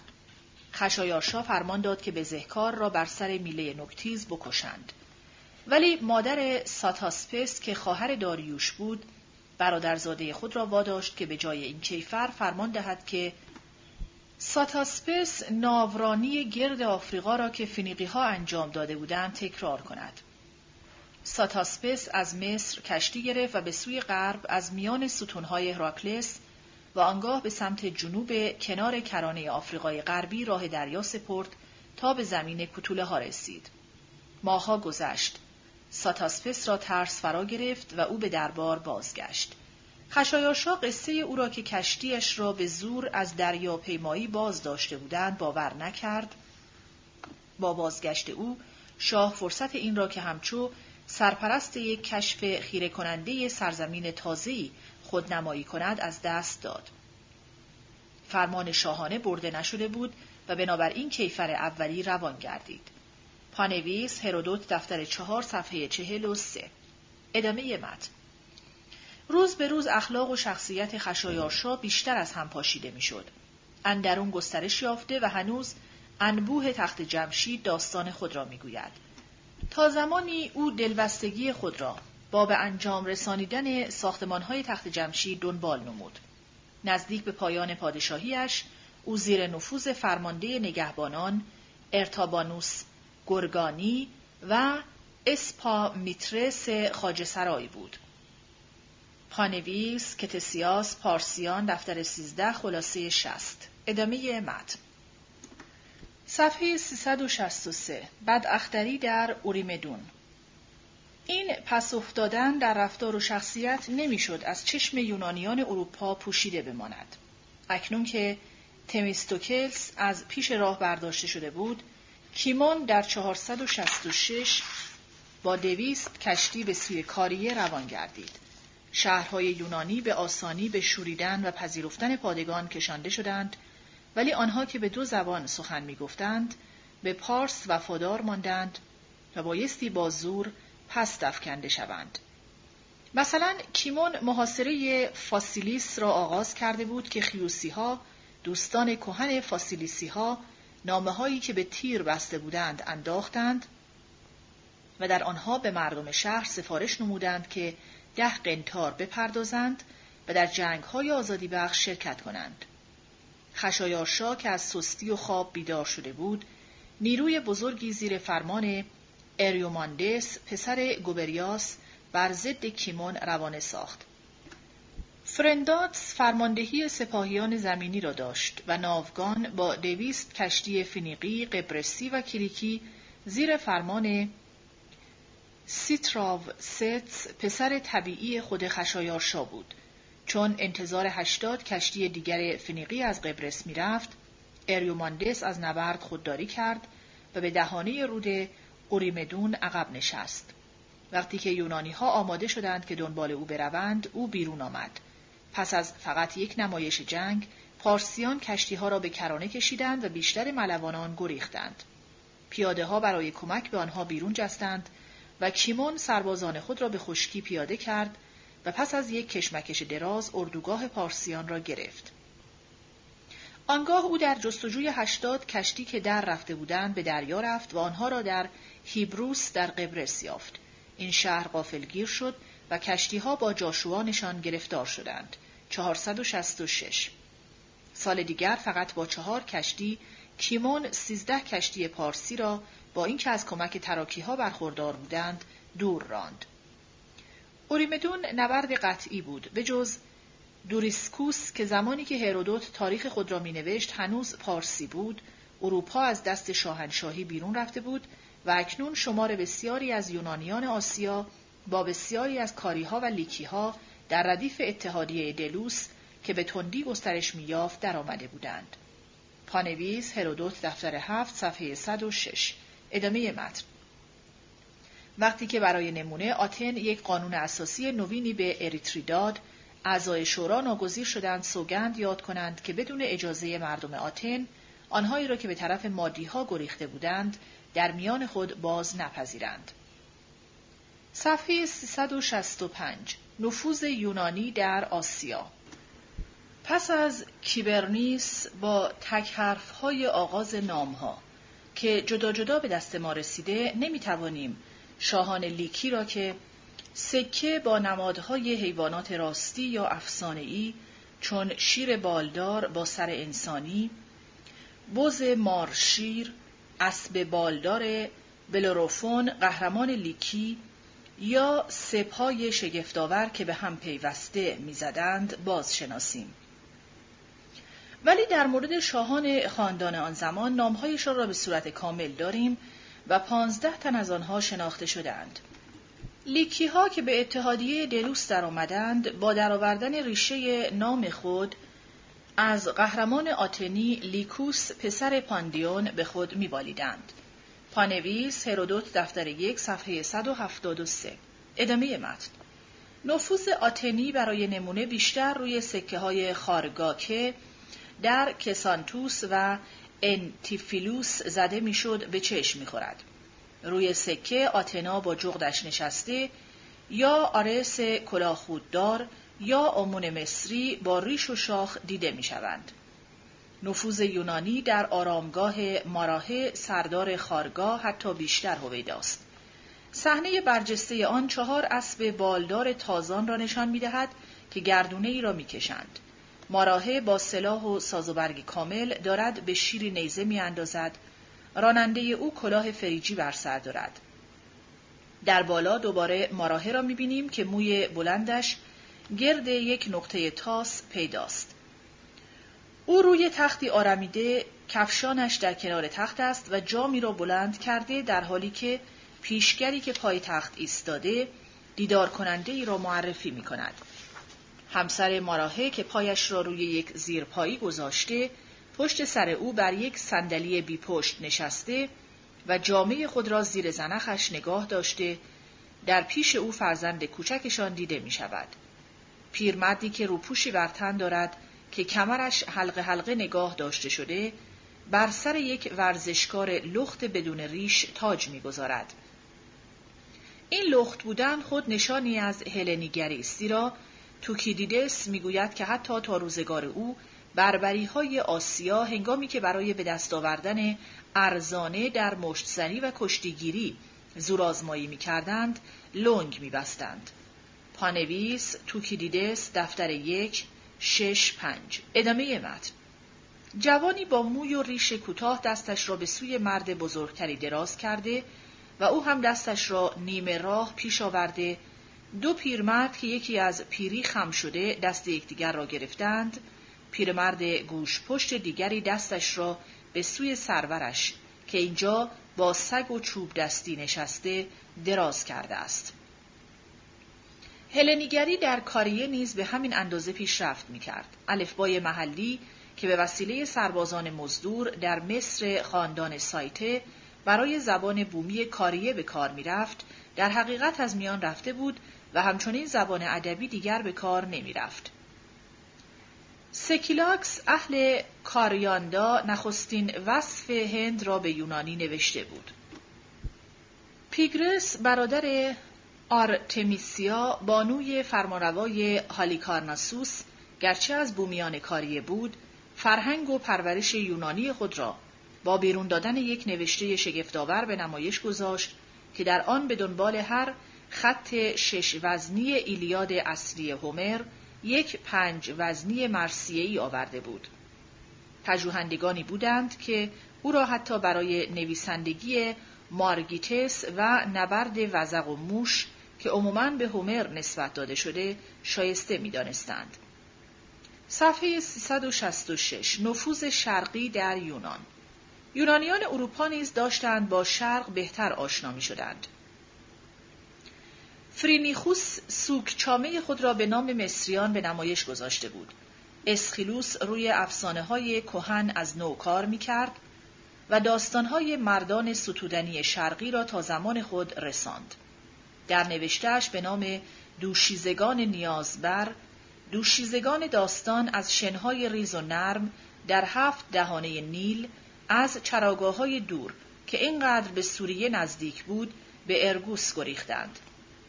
آنها روبند کتان از سیدون به سر می کنند و به زنهای نیل یا صحراگردان شتر سوار نزدیک هوشیان می مانند. ایو بانوی قهرمان در میان آسیا در چراگاه های فریجیه در تیوتراس میسیان و گودال های لیدیه از میان کوههای کلیکیه و پامفیلیه سرگردان است. او از اریماسپی های یک چشم که از زر نگهبانی می کنند از نژاد سیاهی که کنار آبهای خورشید بر رود ایتیوپوس نشیمن دارند آبشاری که آنجا نیل از کوهستان بیبلوس نهر مقدس خود را روان می سازد که آبهایش را هیچ بیماری آلوده نمی کند و به کانوبوس و ممفیس می آید دیدن می کند. آنجا گوساله مقدس اپافوس که یونانیان نیز آپیس می‌خوانند برای او زاییده می شود. اسخیلوس همچنین با بوته پاپیروس با نهنگ و با بوزه مصری آشناست. او شنیده است که فاسیس مرز میان اروپا و آسیاست که سمق خوشبو از سوریه می آید و اینکه دریایی است که اریتره خوانده می شود.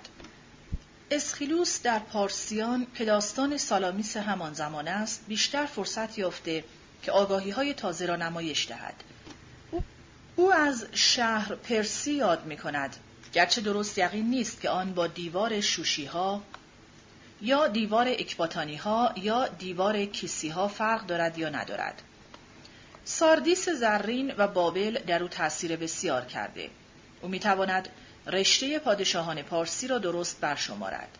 شهربانوی مادر شاه آتوسا همسر بق پارسی و نیز مادر بقی است.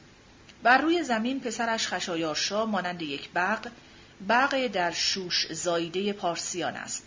چون بمیرد شوهرش بر بقان زیر جهانی فرمانروا خواهد بود. پانویس اسخیلوس پارسیان 157 634 644 691 و پس از آن 711 و 857 ادامه متن.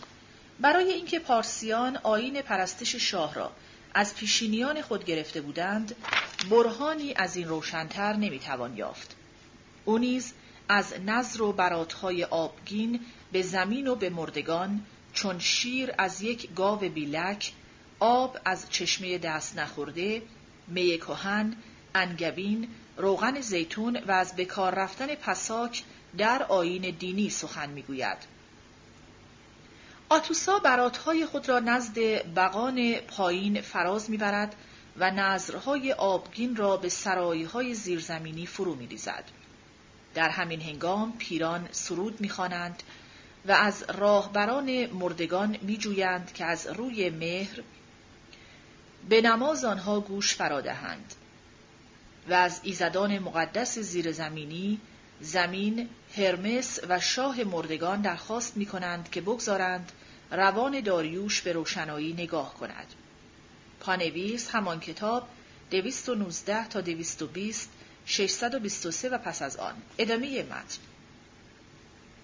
پیندار با رود فاسیس و نیل با سرچشمه های رازآمیزش با بابل و کعبه زئوس آمون و شهرهای بسیاری که اپافوس در مصر بنیاد گذاشته آشناست. سرودهای او را چون کالای فنیقی بر دریاها می‌برند. اسخیلوس می‌گوید که پارسیان چنین زاری می‌کردند. آنان که در سراسر آسیا نشیمن دارند، دیری زیر فرمان پارسیان نپایند و باج خود را زیر فشار خواوندشان نپردازند و به زمین خم نشوند و نماز نبرند چون نیروی شاهانه از بن تباه گشته است. پانویس اسخیلوس پارسیان 584 و پس از آن ادامه متن این خودستایی فقط برای سرزمین های یونانی حقیقت داشت. دسته ضد پارسی محافظ کار در آتن نیرومند مطلق بود. اتحادیه دلوس کاملا در کار بود. نفوذ پارسی در غرب ظاهرا به پایان رسیده بود. سیمونیدس شعرهایی درباره پادشاهی کمبوجی و داریوش، جنگ دریایی با خشایارشا و نبردهای دریایی آرتمیسیوم و سالامیس و همچنین نوشته های یادبودی بسیار برای قهرمانانی که در جنگ بزرگ پارسی کشته شده بودند می نوشت. خارون اهل لامپاسکوس یک تاریخ پارسیان نوشت و دیونیسیوس اهل میلتوس شرح پیشامدهای پس از داریوش را فراهم کرد گویی که تاریخ پارسی به پایان رسیده است. حقیقت این بود که به زودی پارس تمام نمای سیاسی جهان یونانی را دگرگون خواهد ساخت. صفحه 369 فصل بیستم نوروز در تخت جمشید. داریوش نقشه عمومی ساختمانهای تخت جمشید را ریخت ولی تخت جمشیدی که با آن آشنا هستیم کار خشایارشاست. نخستین هشت سال پادشاهیش را خشایارشا در واقع بیشتر به جنگ و کارگزاری پرداخت و در آنها شخصا شرکت نمود. ولی در 485 کار روی سکوی کاخ از سر گرفته شده بود و بی آنکه به کلی از کارهای شاهنشاهی چشم بپوشد دلبستگی حقیقی او در سیزده سال مانده پادشاهیش پیداست که به ساخت پایتخت نوینش است. دیوان سرای خشایارشا به گواهی که از تاریخ معماری و از کتیبه های کمیابی که خشایارشا فرمان به کندن آنها داده بود به دست آمده اکنون می توانیم دویست لوح گلی که به ایلامی نوشته شده و در ساختمان دیوان سرای پیدا شده و همچنین یک مجموعه کوچکتری از آوندهای سنگی را که به آرامی نوشته شده بیافزاییم. چند سند همانند اینها از داریوش داریم ولی دوره فعالیت بسیار همان سه سال آخر پادشاهی خشایار شاست. این سندها درخواستهایی است که پایوران بلند پایه برای پرداخت مزد کارگران سکوی تخت جمشید به گنجور یا گنزبره فرستادند. پرداختها ماهیانه یا چند ماه است و مرتب روی میزان شکلهای سیم و برخه های آن صورت داده شده در واقع چنان که گاهی صریحا آگاهی داده شده این صورتها فقط برای دفترداری است زیرا پرداختها به می یا گوسفند به نرخ معینی است بنابراین می توانیم مزدهایی را که در بابل داده می‌شد با آنهایی که در پارس پرداخت می گردید روبروی هم بگذاریم و از روی آن میزان زندگی را پیدا کنیم.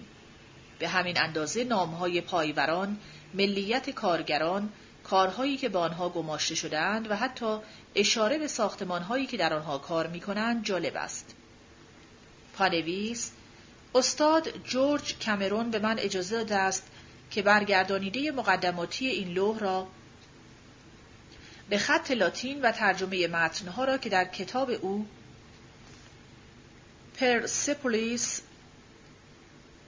تریسوری تابلتس نشر خواهد یافت بررسی کنم. ادامه متن شخصیت برجسته همچنان که در آخرین روزهای داریوش بود برد کامه است که اکنون عنوان کامل گنجور دارد. در 483 اسپاتینس مزدی را که برای پرداخت 313 کارگر برای شش ماه لازم است به او گزارش می دهد و بار دیگر برای 470 کارگر مزد یک ماهه را گزارش می دهد. از این مزد به 66 تن یک شکل، به 112 تن سه چهارم یک شکل و به 292 تن نیم شکل پرداخت شده است. پیداست که نسبت به پرداخت های بابل کارگران در پارس مزدشان کمتر است به ویژه اگر به یاد بیاوریم که در پی کشورگشایی پارسی قیمت خوراک افزایش بسیار یافته و هنوز تعدیلی در آن راه نیافته بود. از مردی که پیداست پیشور کارشناسی است میشنویم که از شوش به پارس آمده است. در همان سال دویست و یک کارگر هستند که روی یکی از ساختمانها کار می کنند که از سرزمین خطی از مصر و از یونیه آمدند. اگر میان آنها پیکرتراشان یونانی باشند هیچ اشاره نیست که مزدی افزونتر از معمول به آنها پرداخت شده باشد. سال بعد شاکا کاردار سی و چهار کارگر آراینده چوب است که پیکرهای چوبی میتراشند. در این مورد یک مهر داریوش به سه زبان به کار رفته است.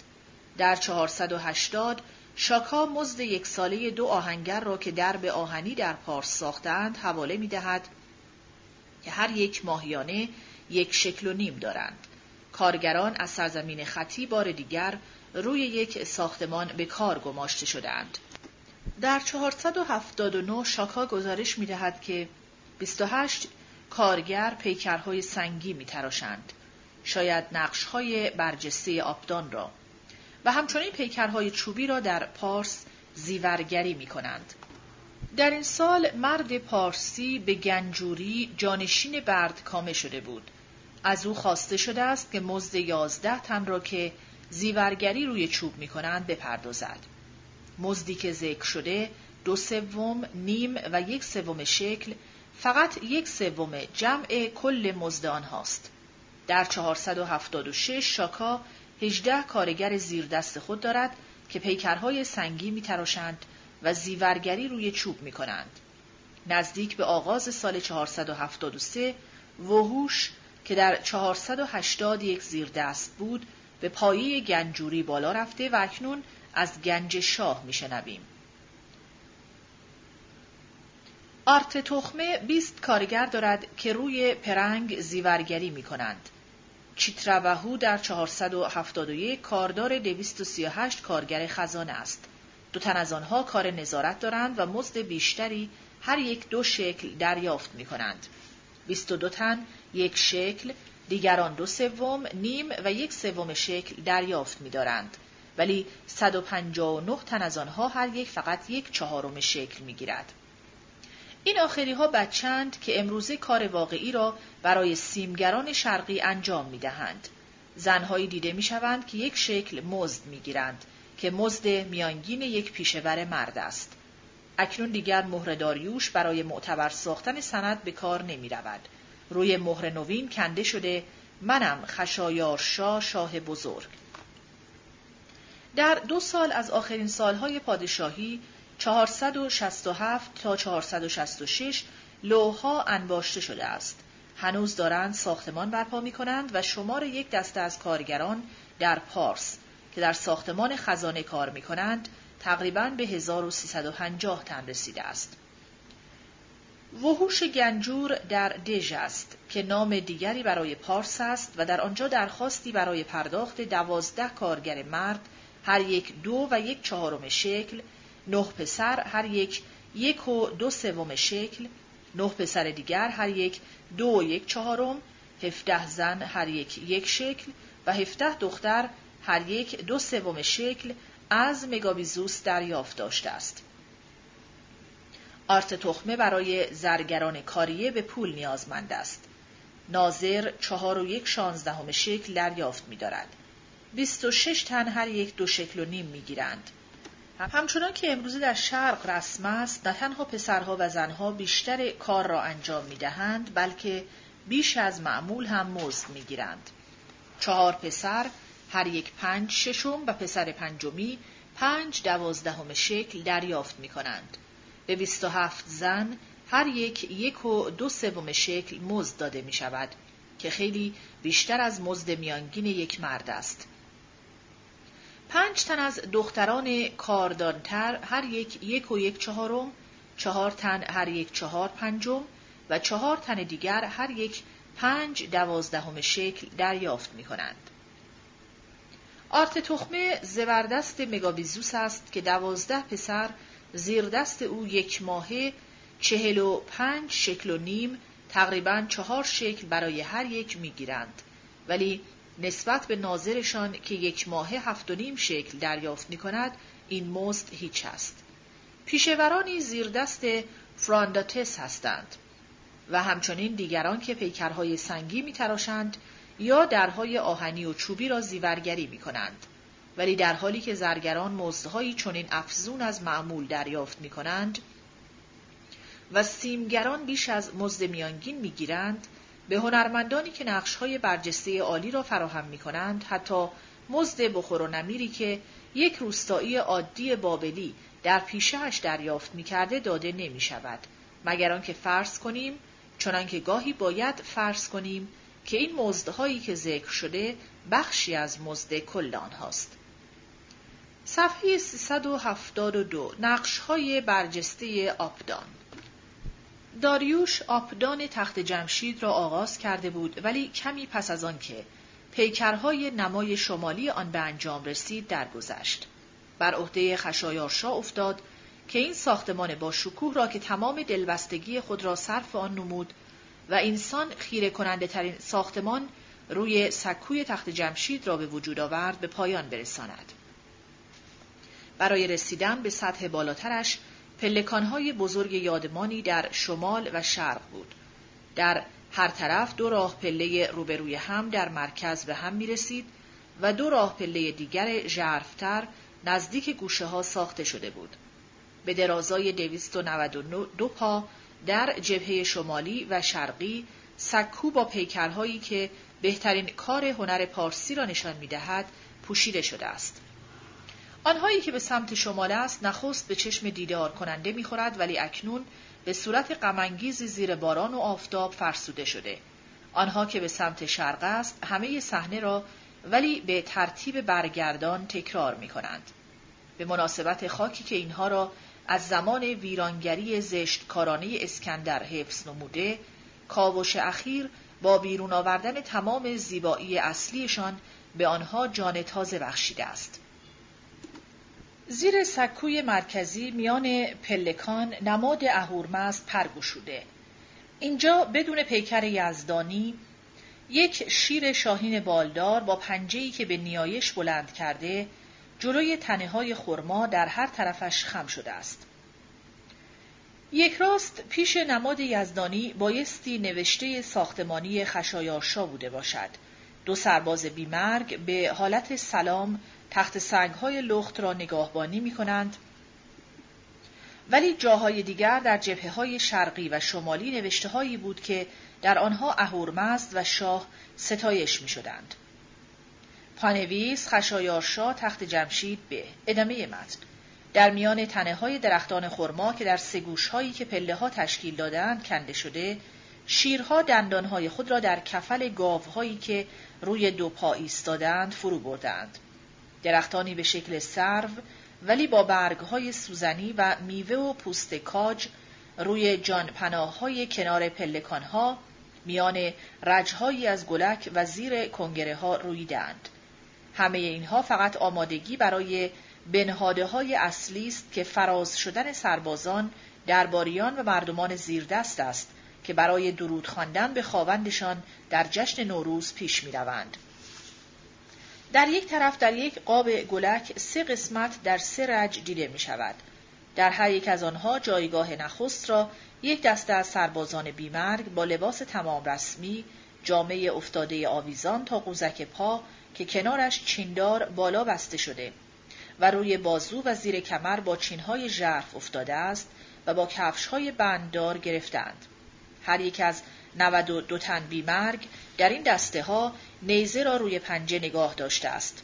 در همان حالت خشک خبردار که از یک نیروی با انضباط حکایت می کند. برخلاف آنها در یک حالت دلپذیری بزرگان و پیشکاران دیده می شوند. همه بایستی به وسیله راهنمایان یا چماقداران معرفی شوند که به صفحه 374 برخلاف آنها در یک حالت دلپذیری بزرگان و پیشکاران دیده می شوند. همه بایستی به وسیله راهنمایان یا چماقداران معرفی شوند که به نشان پایشان یک چوب گرهدار در دست و یک یخه یا گردنبند فلزی بر گردن دارند.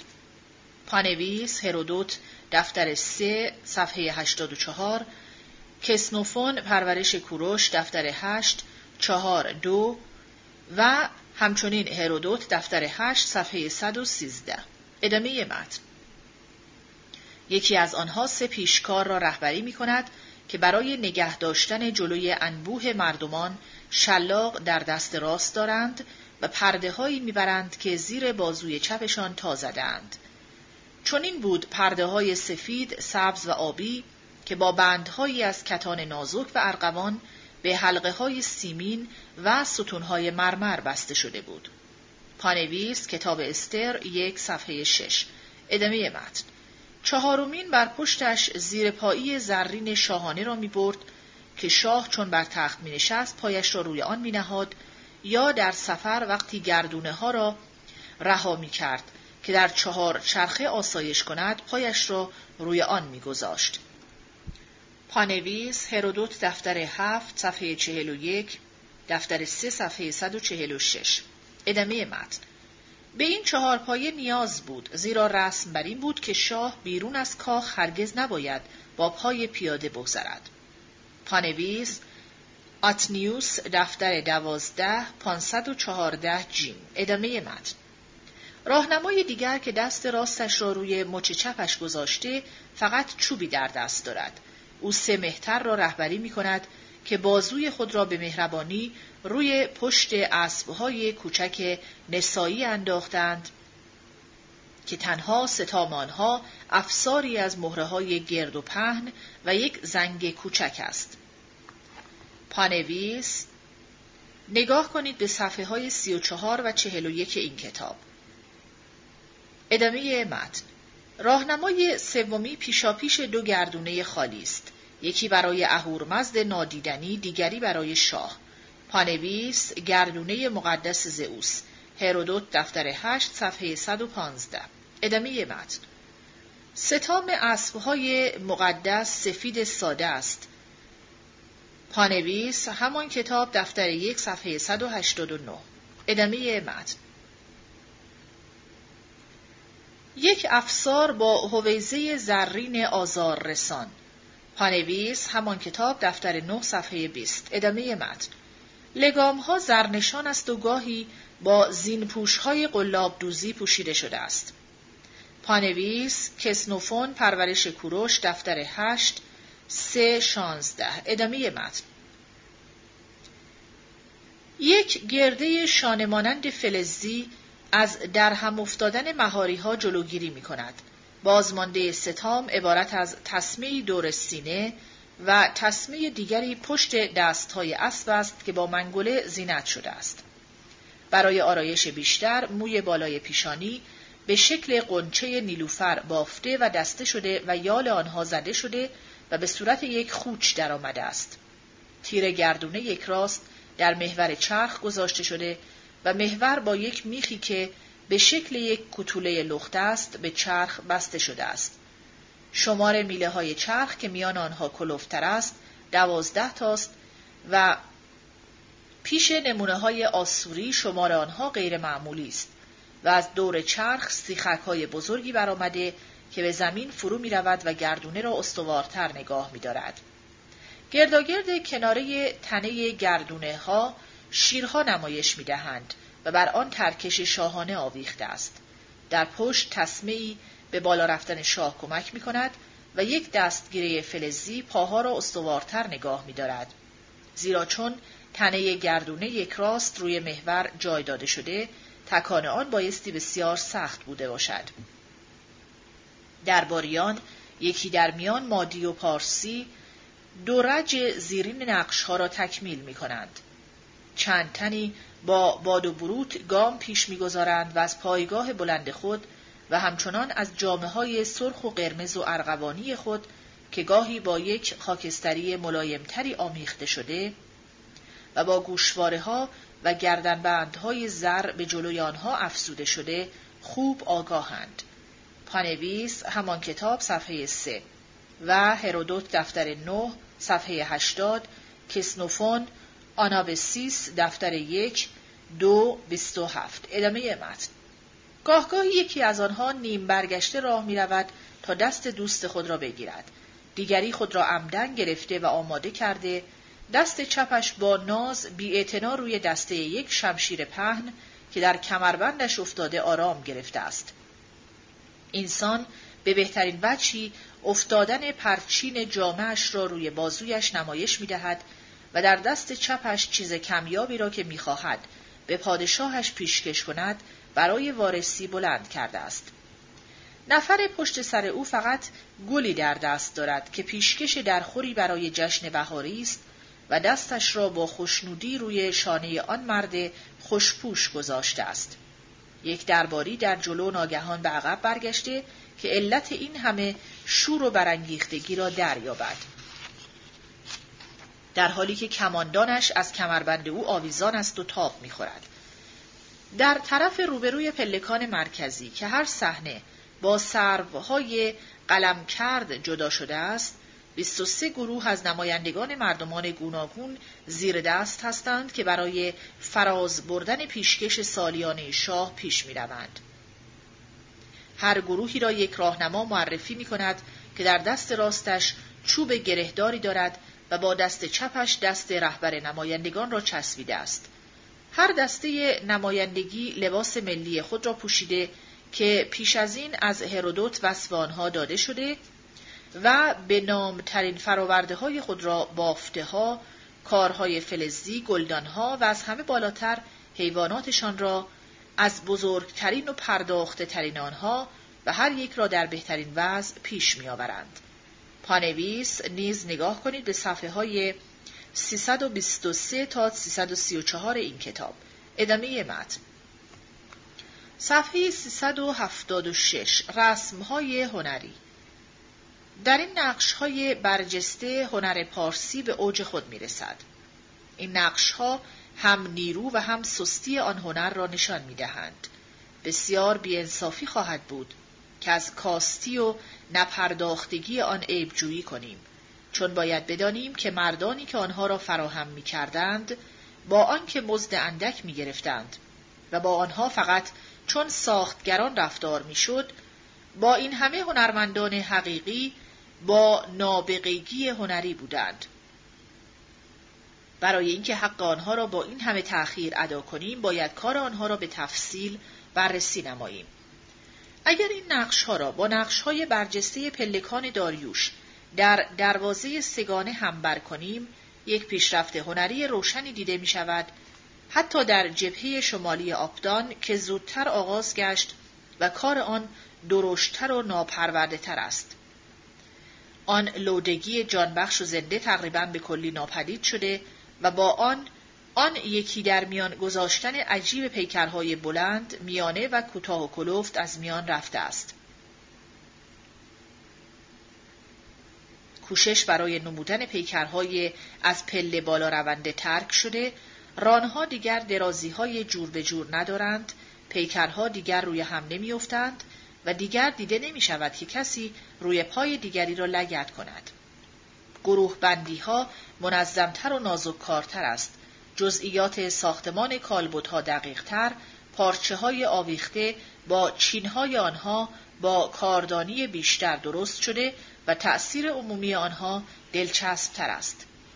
طرفهای شمالی و شرقی به دست نقش کشان استاد نقشه کشی شده که گمان می رود پیش از آنکه تراشیدن پیکرهای جداگانه را به پیکر تراشان گوناگون بسپارند طرح تمام صحنه را با خطهایی آماده می کردند اینکه شاهی که همه افتخار را برای خود ادعا می کرده به بردن نام این پیکر تراشان توجهی نداشته یک نمونه دیگری از دشواری است که هنرمندان باستانی هنگام انجام دادن این کارهای عالی و با شکوه با آن روبرو بودند.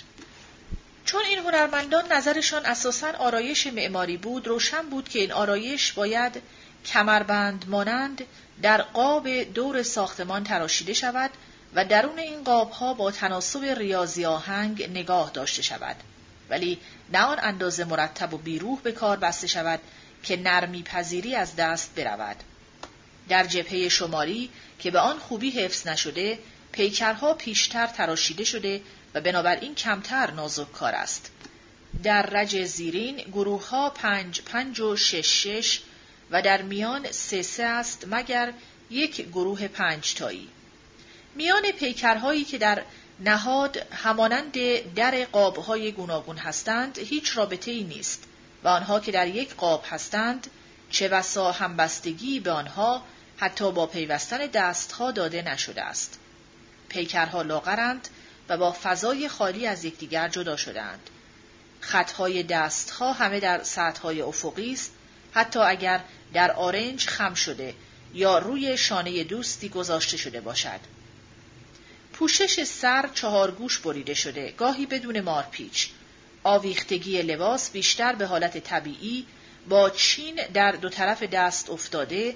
گرچه کار پرورش یافته تری آستین صاف روی دست چهار چین آویزان از آرنج و یک آستر که زیر دیده می شود و با یک خط کنده نشان داده شده در این نقش ها پیدا شده است. مو و ریش نامرتب کار شده و دیدار معمولی نیمرخ و خط دست تقریبا تا گردنبند کشیده شده است. بازوبندها بزرگ و بیزیور است. دستها وقتی مشت کرده شود ریزه و چون باز باشد گنده است.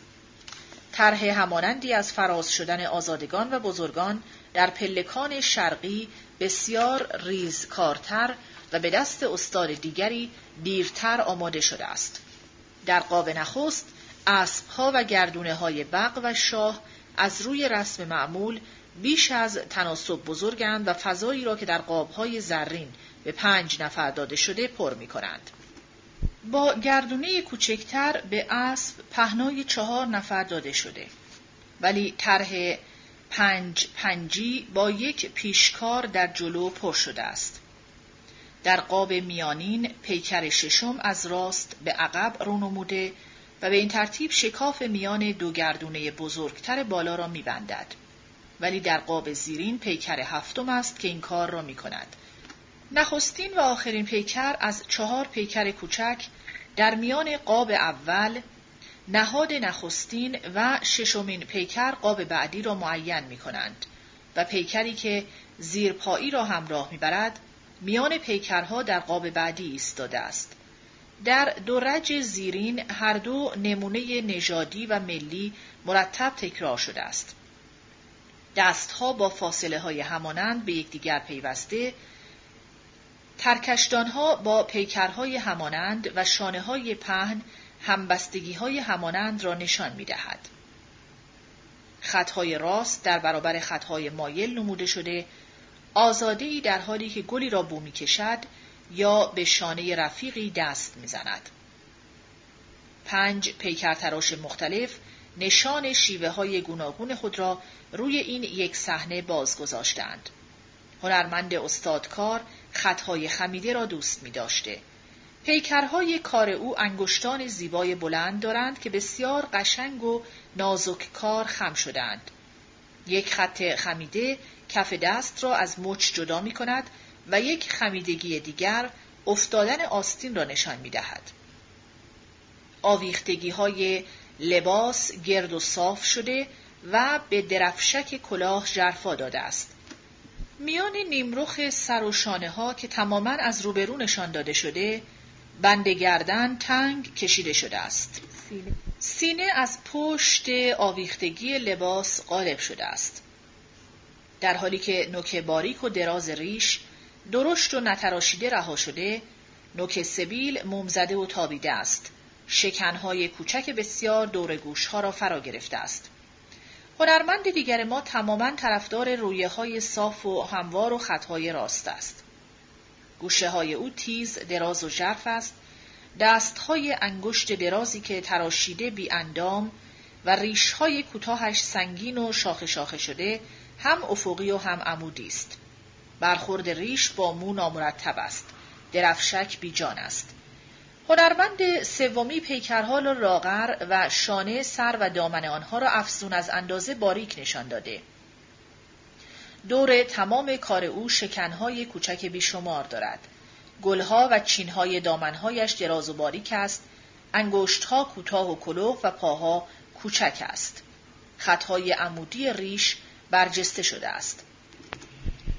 هنرمند چهارمی درفشک های سنگین کوتاه، بازوبندهای ساده، بازوهای نیرومند و پاهای کوچک تراشیده، در حالی که آویختگی لباسها دراز و باریک است، سینه ها برآمده قالب شده و انگشتانش خمیدگی برازنده دارد.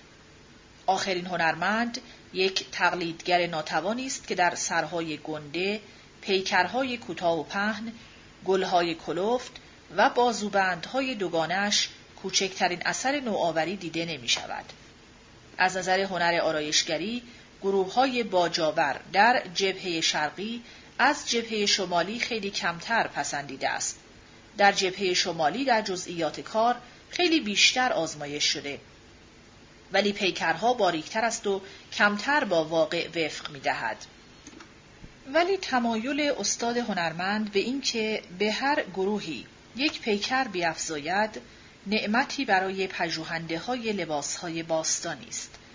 این نگارگر در بکار بردن اثر بخش رویه های هموار پهن و هم سازگار کردن دقیق خطهای عمودی برای اینکه تمام صحنه را به صورت یک پارچه یک دست و روان در بیاورد استاد است.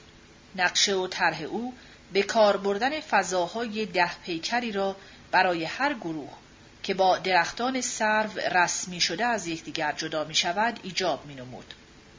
طرح کننده گروه های همانند در جبهه شرقی فضای نه پیکری را به کار می‌برد که در آنها سه یا چهار فضا به هر حیوانی داده شده است. برای جا دادن دقیق که هر پیکری درست زیر پیکر بالایی گذاشته شود هیچ پوششی نشده است. در نتیجه با انبوه شدن نامرتب و سپس با رویه های لخت حس آهنگ از دست رفته است. چون ترتیب فراز شدن گروه ها برگردان ترتیب جبهه شمالی است، پیکرها از نیمرخ راست دیده می شوند. اینها چوب دستی های خود را عمودی و در جبهه دیگر اوریب نگاه داشتند. در شمال جامعه ها کوتاهترند و گردنبندها پایین نیفتاده بلکه از روی شانه ها آویزانند. رهبر هر دسته در جبهه شرقی اغلب با شانه چپ در دیدار روبرو و شانه راست در نیمرخ باز نموده شده که فشار و کشش دست را به شانه نشان دهد. در شمال فقط با جامعه ها انسان رفتار شده ولی شانه هایی که جامعه ها از آنها آویزان است راست هستند. در کاری که روی حیوانات شده دو دبستان عمده را می‌توان باز شناخت. یکی فراورنده اسبان شاهانه قاب روبرو، اسبهای ارمنستان و پونت، شطور عربی، زرافه، گوزن و گاوهای شاخدار است. نماینده کار دبستان دیگر اسبهای سکایی و کاپادوکی و بوزینه هندی است. ولی بسیاری از حیوانات نماینده ترکیبی از هر دو دبستان است. از ویژگی های خاص خود دبستان نخست دسته های بافته موی بالای پیشانی را راه راه نشان می دهد با خطهایی که از زیر به سوی بالا پخش شده و با بندهای درازی که درست آن بر پیشانی روی هم افتاده است. چشمها گود شده به طوری که یک تخم چشم گرد کوچک درست شده. پلک بالا روی پلک پایین کشیده شده. بالای مجرای اشک بزرگتر از ته آن است و یک گودی ژرفی دور چشم است. از مجرای اشک یک خطی به سوی بینی پایین کشیده شده است. گوشها یک راست به سر چسبانده شده، خطهای خمیده زیر چانه کشیده شده و خطهای ژرفی گردن را از سر جدا می کند. لبها سخت و استوار قالب شده، دهان اندکی باز است و خیشومها نوک تیز دارد. خطهای دوگان ماهیچه بندی درون لنگ و یک تک خط کوچک بیرون آن را باز شناخته می کند. تنه ها دراز و باریکند و پاهایشان به نظر می آید که می خواهند جست و خیز کنند. یالها با دقت زده شده و پیراسته است. پاهای پیشکاران روشن و مشخص دیده می شوند. پیکر تراشی حیواناتی که پیرو دبستان دیگر است تقریبا به کلی با اینها فرق دارد. در اسبهای سکایی خطهای موهای بالای پیشانی از یک مرکز شاخه شاخه می شود، بندها تقسیم می شود به جلو و به روی پیشانی. تخم چشمها درشت و چشمها فقط فرو کنده شدند. روبروی مجرای اشک یک نقطه ساده است. سپس یک خط کلفت کوتاه به هم ناپیوسته جای خط گود شده را از مجرای اشک به بینی گرفته است. گوشها کمتر یک راست به سر چسبانیده شده یک خط راست چانه را از گردن جدا می کند و تا آن ور پوزه کشیده می شود. لبها قالب و تراش ندارند. دهان یا به زور باز شده یا تنگ بسته است و خیشوم فقط یک خط خمیده است. ماهیچه بندی لنگ بدون خط تراش شده. تنه ها بزرگ و پاها سنگین است. اینها اسبهای کار هستند چنانکه از یالهای ناپیراسته آنها نیز پیداست. یکی دیگر از ویژگی های کار این دبستان این است که پاشنه های پیشکاران پشت سم چهار پایان پنهان شده. بسته به تغییراتی که به علت فرقهای جسمی دیده می شود کار روی حیوانات دیگر از نوع کار یکی از این دو دبستان است. از همگوش شدن دقیق این بزرگترین یادگار هنر هخامنشی نشان داده است که نمایش یک نواختی یک خطای چشم است که عمدن پرورانده شده است.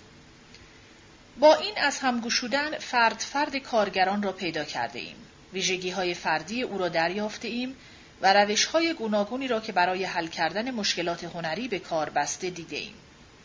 زمانی که همه هنرهای ایرانی با این گونه از هم گشودن با شکیبایی بررسی شود برای نخستین بار آماده خواهیم بود که حق کیفیت عالی پیکرتراشی درجه اول هخامنشی را ادا کنیم و آن را در پایگاه شایستش در تاریخ هنر باستانی جای دهیم.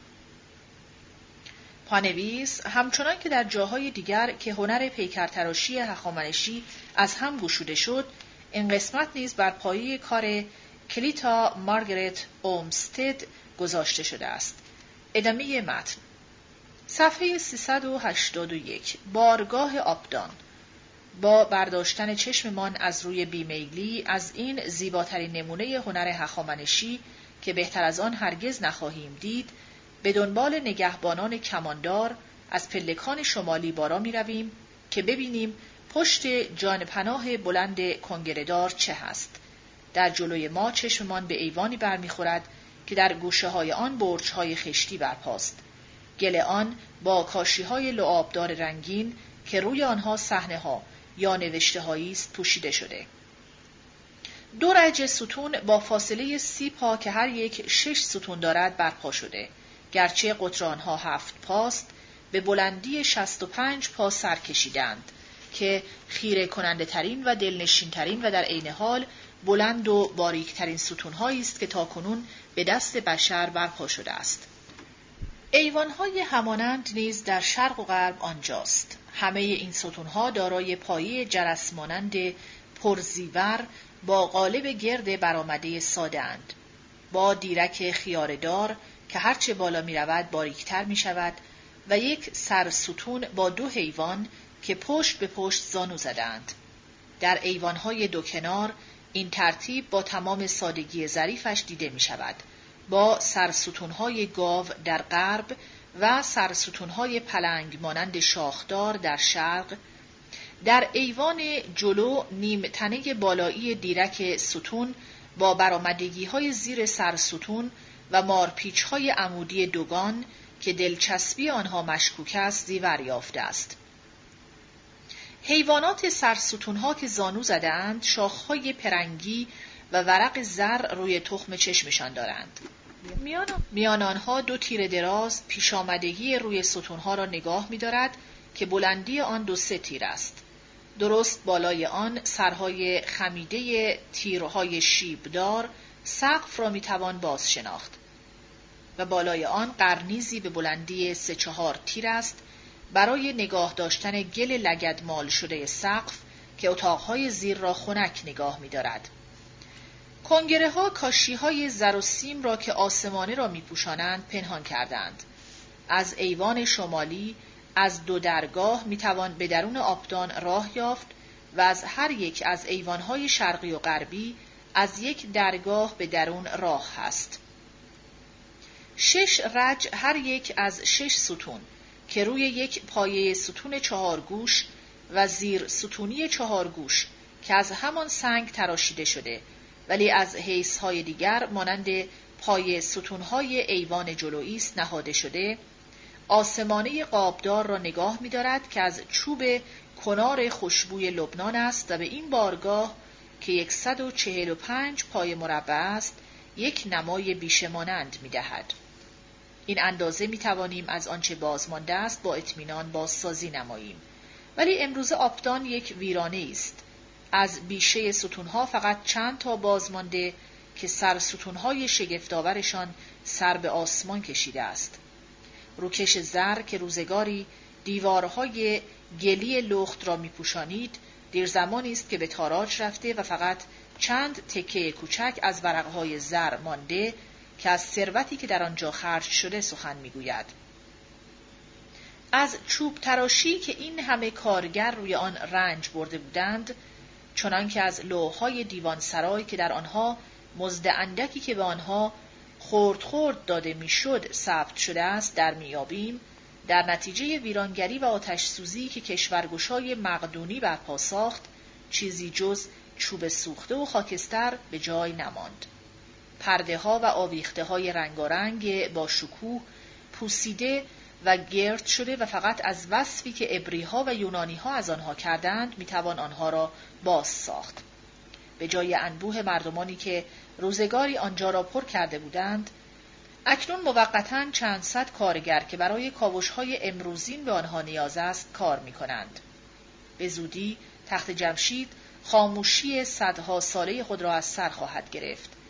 ولی ما منابع باستانی را از نو می‌خوانیم نقشها را بررسی می‌کنیم و سپس از آبدان بالا می‌رویم همین سان که به ستونهای تنها در برابر فرونشستن خورشید مینگریم و روی دشت نگاه می‌کنیم انگارش بسیاری نمی‌خواهد که در خواب ببینیم که دیدار کنندگان باستانی هستیم که این فرصت به ما داده شده که چشم به راه در آمدن خشایارشا با آزین به بارگاه بزرگ باشیم.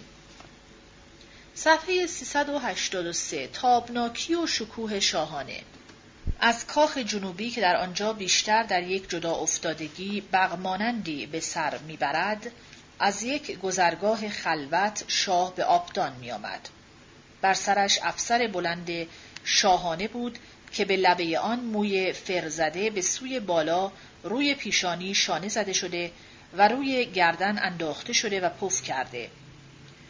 گاهی تارک افراشته را سر میگذاشت که گرد آن دیهیم نوار آبی با خالهای سفید پیچیده بود.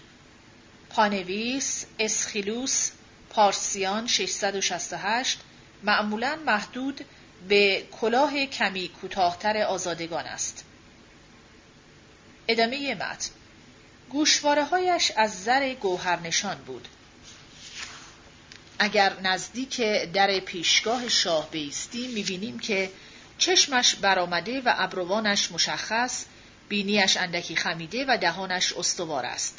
سبیل ها افتاده ولی نوکش تابیده است. ریشش در کمر چهار گوش بریده شده و با رجهای افقی شکنهایش تقلیدی از رسم آسوری است. جامعه سندوسش با ارقوانی گرانبهای فنیقی رنگ شده. و با قلابدوزی زر که بازها یا قولهای جنگی را نشان می‌دهد سنگین شده است. سر زبانها افتاده بود که بهای آن دوازده هزار قنتار بود.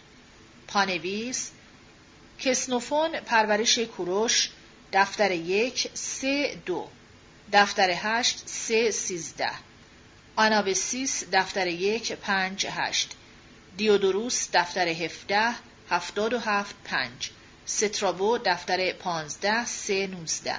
پلوتارخ الکساندر پنجاه و یک. ادامه متن. این سندوس روی کتان ارغوانی با خالهای سفید که ویژه شخص شاه بود پوشیده می‌شد. پانویس کسنوفون پرورش کوروش دفتر یک سه دو. لباس آبی و سفید شاهانه استر هشت پانزده. ادامه متن.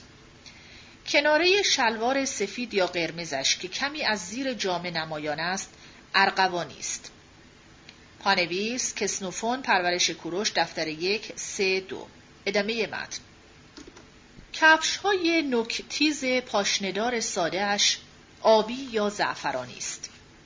پانویس همان کتاب دفتر هشت سه یازده اسخیلوس پارسیان 661 ادامه متن.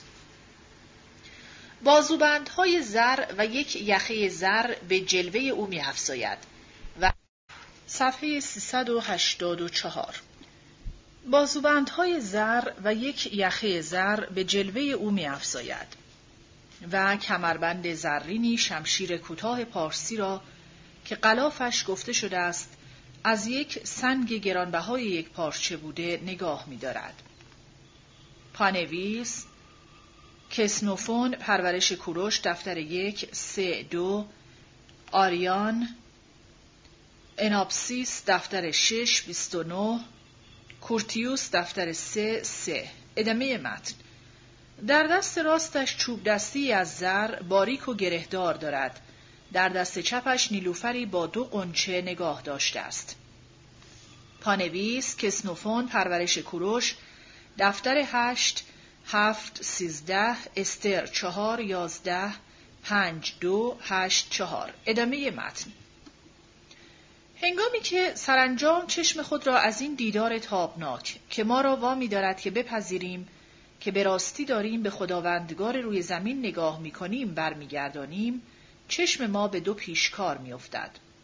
آنها جامه برتن و کفش های ارغوانی به پا دارند ولی کلاه آنها کوتاهتر و ریششان گرد است نه چهار گوش یکی از آنها روی سر سرور خود آفتابگیر شاهانه را با میله های خمیده و سر انار مانند که آریه از آسوریان است و بایستی همراه شاه حتی در لشکرکشی برده شود نگاه داشته است.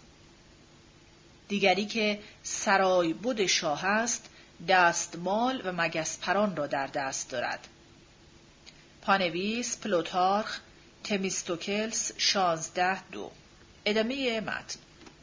شاه زیر شادروان که گوهرنشان و زیرش ستونهای زرین است نشسته.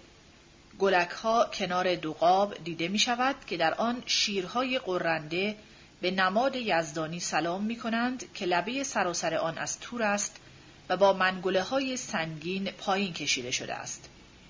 میله های برگردانده روی تخت نشان می دهد که تخت چوبی با ورقهای زر پوشیده شده هرچند یونانی ها پافشاری می کنند که تمام تخت از این فلز گرانبها ساخته شده. پایه های آن پنجه شیر است که روی گلوله های برگردانده سیمین نهاده شده. پشت تخت راست است و دسته ندارد گرچه بالشی برای آسایش شاه روی آن دیده می شود. پای شاه روی یک زیرپایی آرام می گیرد که پایه های آن سم گاو است. هنگامی که شاه دست راست خود را بلند می کند که چوب دستی را به نشان یک پذیرایی لطفامیز جلو بیاورد زیر تنزیبش در سمت راست کمرش نمایان می شود آستین های درازش پایین می افتد و سندس تنش با چینهای پرناز و زیبا تا قوزک پا آویزان می شود. هنگام درآمدن شاه همه باید به نیایش به خاک افتند چون به رسم باستانی شرق شاه به معنای حقیقی یزدانی است. در تمام مدتی که بار داده شده دستها باید در آستین باشد که از تهدید کشتن شاه جلوگیری شود. پس از آنکه شاه بیرون می رود می توان تخت را بازرسی کرد ولی آگاهی دادند که نشستن روی آن سزایش مرگ است و حتی گام گذاشتن روی فرش ساردیس که شاه روی آن راه می رود منع شده است. صفحه 386 نشیمن شاه بزرگ در نخستین سالهای پادشاهیش زمانی که همه نیروی خود را صرف به پایان رسانیدن آبدان بزرگ پدرش مینمود خشایارشا نزدیک آن در کاخ داریوش در جنوب غربی زندگی می کرد. چون این کاخ تمام نشده بود پسر بایستی در نمای جنوبی آن پلکانهایی بیافزاید و هنرمندان او آنها را با نقشهای ویژه‌ای که با آنها آشنا شده ایم آرایش دادند. روی جرزهای پیش آمده بزرگی که نوشته دارد و دو انتهای ایوان را میبندد خشایارشا حتی به یاد آورد که این کاخ را پدرش داریوش آغاز کرده بود. پس از به انجام رسانیدن آبدان خشایارشا مرکز عملیات خود را تغییر داد. یک کاخ نوینی شرقیتر میان دروازه سگانه پدرش و تالار مهمانی و خزانه او برپا شد. جبهه شمالی آنها طوری ترتیب داده شده بود که به نظر می آمد ساختمان را عمدن از غرب به شرق پله پله پس نشستند. از دروازه سگانه بزرگ داریوش یک درایگاه کناری به پله هایی می رفت که به تالار بزرگ ساختمان نو دسترس می‌داد. در پهلوهای شرقی و غربی اتاقهای باریک درازی بود. در شمال یک ایوان باز با یک رج از چهار ستون به نظر می آمد که راهی به قسمتهای خدمتگذاری بود ولی در واقع فقط به یک اتاق تک راه رو مانند می رفت. پله های نامبرده در بالا که دروازه سگانه را به این فضا می پیوست به یک راهرو باریک دراز می رفت که از آنجا دیدار کننده به یک حیات کوچکی در شرق راهرو برمیگشت و آنگاه به اتاق بزرگ در می آمد که باز هم شرقی تر بود که آسمانه آن روی دو ستون بود و با تاقچه های توی دیواری همانند تاقچه های دیوار بیرونی ساختمان خزانه آرایش شده بود. در جنوب حیات در آیگاه به خود کاخ بود دو رج هر یک از چهار ستون چوبی میان دو جرس. آن ورش اتاقهای نگهبانی بود که پهلوی درگاههایش چنان که در خور آن بود دو سرباز بیمرگ دیده می‌شد. پس از گذشتن از صحنه شاه زیر آفتابگیر که با آن آشنا هستیم دیدار کننده به تالار بزرگ در می آمد که با سه رج ستون که هر رج چهار ستون داشت به بیشه می نمود. ده تاقچه سنگی این تالار را فرا گرفته بود و به راست و به چپ اتاقهای باریک دراز بود که از درگاه هایی که روی آنها جنگ شاه با شیر یا قول اهرمنی با دم کژدم کشیده شده بود به آنها راه بود. یک تکدر که نامرتب سمت راست کار گذاشته شده بود که روی آن شاه و پیشکارش با مگس پران و دستمال دیده می‌شد به یک اتاق باریکی باز می‌شد که قسمت نیم همگانی کاخ را تکمیل می کرد. هیچ یک از این نقش ها نوشته ندارد گرچه از حیث شیوه و آنچه در بردارند شباهت نزدیک به نقش های همانند در کاخ داریوش دارند و نقشه ساختمان آن نیز به آن کاخ شباهت دارد. از آنجا خشایارشا سنگ دری از لاجورد بدل آورده بود که نوشته روی آن بیان می کرد که برای سرای داریوش ساخته شده و پسرش یک نسخه دومی از آن فراهم کرد که نام خود را بر آن نویساند. در سمت غرب آخرین ساختمان خزانه که با کوچه ای از آن جدا می شود، اندرون خشایارشا بود که برای شهربانوی فرمانروایش آمستریس ساخته شده بود.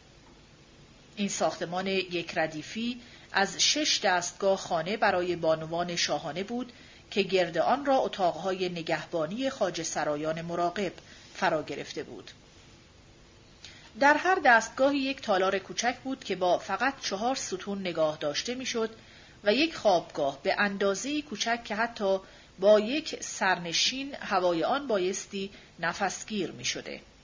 دستگاه های دیگری با گنجایش و وضع همانند ساختمان اندرون را به سوی غرب ادامه می‌داد و در یک نقطه بلندی ساختمان از برش هایی که در دیوار سنگ صخره است پیداست. صفحه 187 دروازه همه دهیو چون نقشه عمومی ساختمان های تخت جمشید را بررسی می کنیم، دلیل تغییر مرکز نقشه آشکار می شود. خشایارشا یک طرح ساختمانی حتی جاه طلبانه تر از آپدان پدرش را می پروراند. در نقشه اصلی داریوش دیدار کننده ای که از پلکان سکو بالا رفته بود یک باره به سمت راست برمیگشت و سپس از پلکان شمالی به سوی آپدان بالا می‌رفت. خشایارشا این نقشه را به انجام رسانیده بود ولی کار هنرمندان او به اندازه‌ای برتر بود که فقط نقشهای برجسته روی پلکان شرقی شایسته توجه شده بود. تا اینجا قسمتهای شمالی و شمال غربی سکو بیکار افتاده بود. خشایارشا بیشتر این شکاف را پر کرد. یک راست در محور پلکان سکو، یک دروازه بزرگ یادمانی که کنارش 82 پا و بلندیش چهل پا بود برپا ساخت که یک در کناری به سوی آبدان داشت. در هر طرف این درایگاه دیدار کننده از میان گاوهای بسیار بزرگ به بلندی بیست پا و نیم جدا از سنگ میگذشت. بالای تنه آنها خوانده می‌شد منم خشایار شاه شاه بزرگ شاه شاهان شاه دهیوهای پرنژاد شاه در این بوم بزرگ پهناور به خواست اهورمزد این دهلیز همه دهیو را من کردم بسی دیگر چیز نیو کرده شد در این پارس که من کردم و که پدرم کرد. آنچه کرده که نیو دیده شود همه را به خواست اهورمزد کردیم. پانویس خشایارشا تخت جمشید الف. ادامه متن. زیر چهار ستون بلند با مارپیچ های عمودی و سر های گاو دیدار کننده بلند پایه می توانست روی نیمکتی کنار دیوار به انتظار فراخوانده شدن بنشیند. در میان طرف شمالی شاید یک پله و یک پایه نماد شاهانه را برای نیایش او در برداشت.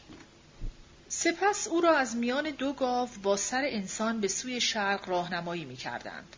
مانند پیشینیان کمی کوچکتر آسوریشان این گاوها سه شاخ یزدان از همه برتر تاجهای بلند پر که با گلک ها ستاره نشان شده بود و ریشهای چهارگوش بریده چین و شکندار دراز داشتند. تنه هایشان نیز پردار بود و بالهایشان بلند به سوی بالا خمیده بود. باز هم دیدار کننده تقریبا به سوی شرق به یک دروازه کوچکتری که اکنون به صورت غمانگیزی ویران است پیش می‌رفت. صفحه 389 تالار صد ستون از اینجا دیدار کننده با یک پیچ تند به سوی جنوب برمیگشت و به یک ساختمان بزرگ نوینی که خشایارشا در سالهای آخرش آن را نخست آغاز کرده بود و در زمان ما به نام تالار صد ستون خوانده می شود در می آمد. جلوی بارگاه در شمال ایوانی با دو رج هر یک هشت ستون با سرستونهای دوگانه گاو با سر انسان بود. جرزهای پیش آمده دو سر ایوان از پیش اندامهای گاو بسیار بزرگ درست شده بود.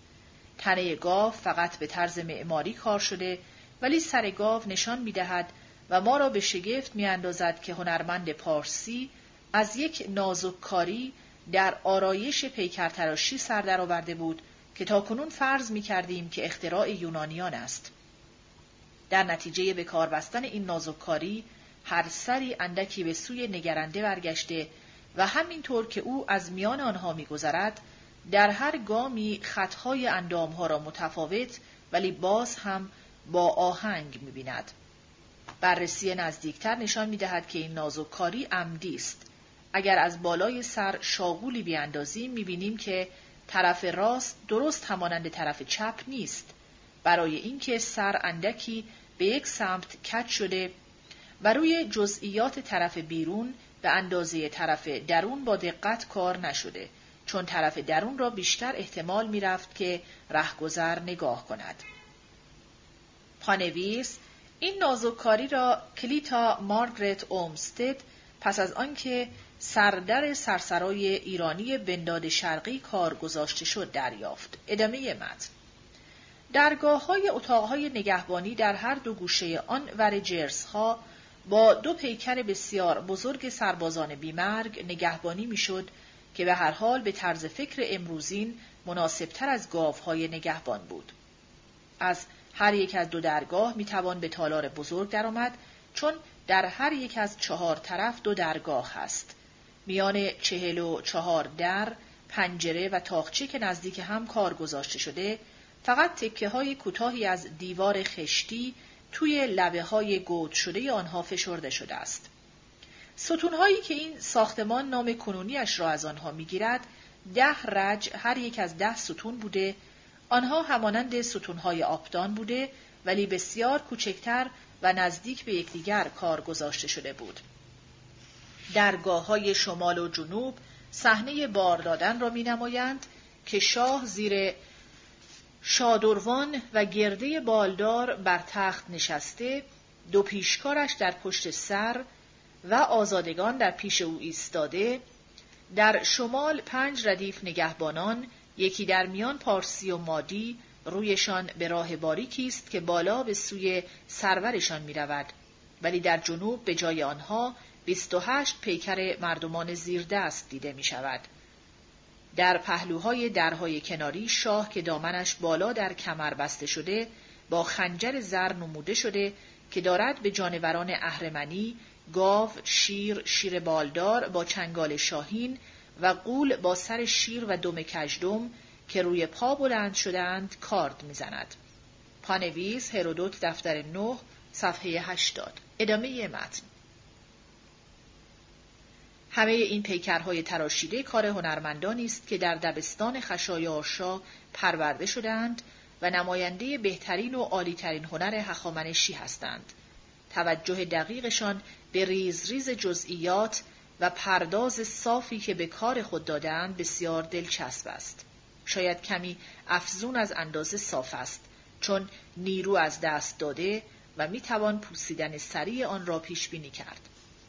در پرورش هنر پارسی پیکرهای تراشیده کاخ اندرون خشایارشا مرحله گذشتن از آبدان داریوش و روزگار جوانی خشایارشا را به تالار ستون تشکیل می دهد.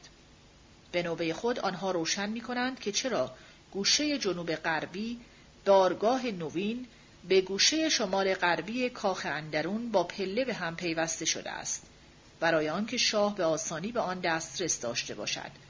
وقتی از نظر نقشه ساختمان بارگاه و آبدان را در برابر هم بگذاریم یک حقیقت مهم دیگری آشکار می شود. اگرچه نقشه کلی آنها بسیار همانند است، فرقهای اساسی نیز دیده می شود. به بارگاه فقط یک راه هست و آن هم از شمال و کار روی جرزهای پیش آمده سرستونها و ستونها یکسان نیست. به جای ایوانهای دو طرف فقط اتاقهای راهرو باریک است. ستونهای تالار بزرگ بسیار کوچکتر و نزدیک به یکدیگر انبوه شدند. به کار بردن زیاد تاقچه های سنگی برای کمتر به کار بردن گل خام نیز تازگی دارد. از همه شگفتآورتر به کار بردن نقشهایی برای بارگاه است که پیش از آن آنها را فقط در خور یک کاخ نشیمنگاهی می شماردند. پانویس اینکه خشایارشا بنیاد این خانه را گذاشت و پسرش آن را ساخت به انجام رسانید در یک نوشته اردشیر اول که به تازگی پیدا شده یاد شده است. کتاب نامبرده هرتسفلد شماره 22 شیوه نقش ها نشان می دهد که خشایارشا نقش بزرگتری در ساختمان آن داشته است. ادامه متن صفحه 391 آخرین کاخ خشایارشا ویژگی های نقشه ساختمان و شیوه نقش های برجسته نشان می دهد که آخرین خانه ای که خشایارشا برای خود بر بلندتر نقطه سکو ساخت باید از همین بازپسین سالهای پادشاهیش باشد. تقریبا غرب حیات کاخ اندرون پلکانی به یک اتاق کوچک دروازبان بالا می رود. این ساختمان دروازه چهار ستون دارد و راه دسترسی به یک حیات دراز و باریک و از زمین بالا آمده است که غرب آن به پلکانی منتهی می شود که به حیات جنوب کاخ داریوش پایین می رود. این پلکان برای پیوستن به گوشه شمال غربی کاخ نو ادامه یافته است. نوشته های روی این پلکان آگاهی می دهند که خشایارشا این نشیمنگاه را ساخته و در عین حال شیوه نقش های برجسته که پیشگران تالار بزم روی آنها نموده شده به همان اندازه روشن زمان نسبتا دیرتر ساختمان آنها را نشان می دهند. برای رساندن آب به این نشیمنگاه یک راه آب زیرزمینی که سوراخی به راه آب زیرزمینی داشت که به کاخ داریوش می‌رفت در جنوب از زیر حیات و در امتداد محور کاخ کنده شده بود. در جنوب این حیات یک ایوان تک افتاده است با دوازده ستون در دو رج میان جرسهای پیش آمده در دو سر که نوشته هایی مانند نوشته های پلکان دارد. از شمال دو در که در پهلوهایشان شاه زیر آفتابگیر نموده شده به تالار بزرگ چهار گوش باز می شود که فرش آن از صخره کوه همانجا تراشیده شده و آسمانش با شش رج هر یک از شش ستون چوبی نگاه داشته می شده است.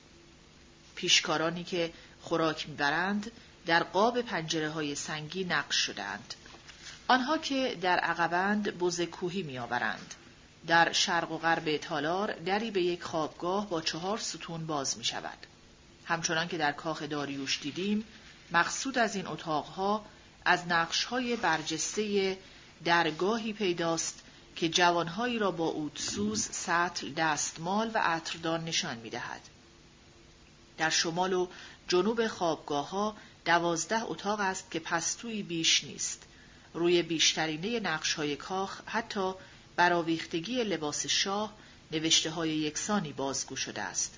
پانویس خشایارشا تخت جمشید ه ادامه متن از یک گذر باریکی کنار دیوار جنوبی که زمان یک نرده سنگی داشته چشمانداز زیبایی از دشت پیداست.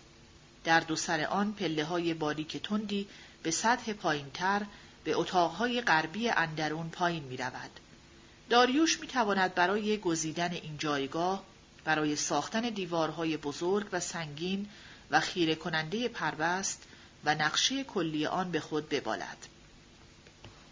ساختمانهای عمده را او آغاز کرد ولی به انجام رسانیدن آنها را به پسرش واگذاشت. خشایارشا سازنده بزرگ تخت جمشید است و دگرگونی های مهمی در طرح کلی آن به او برمیگردد. در زمان پادشاهی او هنر هخامنشی به اوج پرورشش رسید. ولی نقشه های او بسیار جاه طلبانه بود. در سالهای آخرش کار آهسته پیش می رفت و پیش از آن که تالار صد ستون یا کاخش درست به انجام برسد درگذشت. پانویس اردشیر اول نوشته های تخت جمشید در هرتسفلد O P C I T no S 2222 و در ویسباخ آی تی پیج 120 to 21 ادامه متن. صفحه 393 فصل 21 باجهای سنگین و نتیجه های آن. فرار تمیستوکلس پیش آمد اوریمدون اوج کامیابی آتن بر ضد پارس و پیروزی فرمانروایی محافظه‌کاران در آتن بود.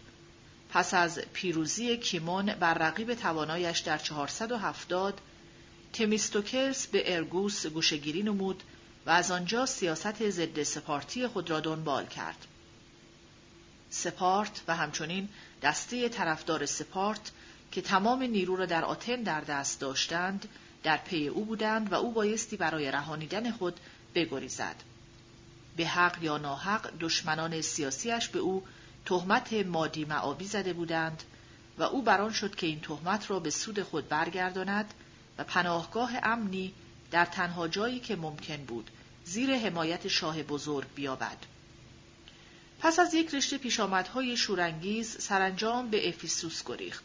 چون هنوز بیمه آن می‌رفت که آهنگ جان او را بکنند او را در چادری به بهانه اینکه یک بانوی پارسیست پنهان کردند و همراه نگهبانان به شوش بردند. در شوش او با هزار بعد ارتابانوس فرمانده نگهبانان کاخ و توانای مطلق دوست شد. ولی هنگامی که آن سال را در بررسی زبان و رسمهای پارسی به سر می برد شورشی در کاخ روی داد. به تخت نشستن اردشیر اول نزدیک به پایان سال 465 خشایارشا در خوابگاهش کشته شد. سردسته همدستان ارتابانوس بود که با کمک یکی دیگر از کسانی که طرف لطف شاه بود، خاجه سرای بود، اسپا میترس و نیز به یاری مگاویزوس پسر زوپیروس داماد شاه این کار را انجام داد. مگابیزوس زن خود امیتیس را به زناکاری متهم ساخت و چون خشایارشا از اقدامی در این باره خودداری نموده بود مگابیزوس آزرده شده بود. خشایارشا در آرامگاه بریده در سنگ که در صخره در شرق آرامگاه پدرش کنده بود به خاک سپرده شد. گرچه نوشته ای ندارد ولی کار روی آن حتی از آرامگاه پدرش بهتر و عالی تر است. پسر بزرگش داریوش بایستی جانشین او شده باشد. ولی داریوش حق داشت که از پدر خود نفرت داشته باشد. چون پدرش زن او ارتاینته را از راه بدر کرده بود و ارتابانوس در واداشتن اردشیر 18 ساله به کشتن برادرش داریوش که پدرکشی کرده بود به اشکالی بر نخورد. پانویس هرودوت دفتر 9 صفحه 108 ادامه متن. به زودی پس از آن ارتابانوس با شاه تازه در افتاد و کوشید که او را نیز از میان بردارد. ارتابانوس اکنون در پی آن بود که تاج و تخت را برای خود بگیرد ولی همدست او مگابیزوس که نمی‌خواست دیگری را جایگزین خاندان هخامنشی ببیند به او خیانت کرد. اگرچه ارتابانوس توانست اردشیر را زخمی کند ولی در کشمکش و زد و خوردی که در پی آن آمد جان خود را از دست داد. اسپامیترس با یک طرز غیر انسانی شکنجه که قایق خوانده می‌شد کشته شد. سپس در نبردی سه پسر ارتابانوس که باز مانده بودند هلاک شدند و مگابیزوس زخم خطرناکی برداشت. با فراموش کردن اینکه روزگاری به زن خود تهمت ناپاک دامنی زده بود، مگابیزوس با آمیتیس آشتی کرد و با میانجیگری برادرش اردشیر خواهرش رودوگونه و مادرشان آمستریس با کاردانی آپولو نیدس پزشک دربار که از کوس آمده بود بهبود یافت. گشتاس پسر دیگر خشایارشا در بلخ شورید. از نبرد نخست بدون نتیجه دست کشیدند. ولی در نبرد دوم اردشیر با کمک بادی که یک راست به روی دشمن میوزید پیروزی به دست آورد. صفحه 395 رسیدن تمیستوکلس روکسانس سرکرده نوین نگهبانان دشمن سخت شخصی تمیستوکلس بود.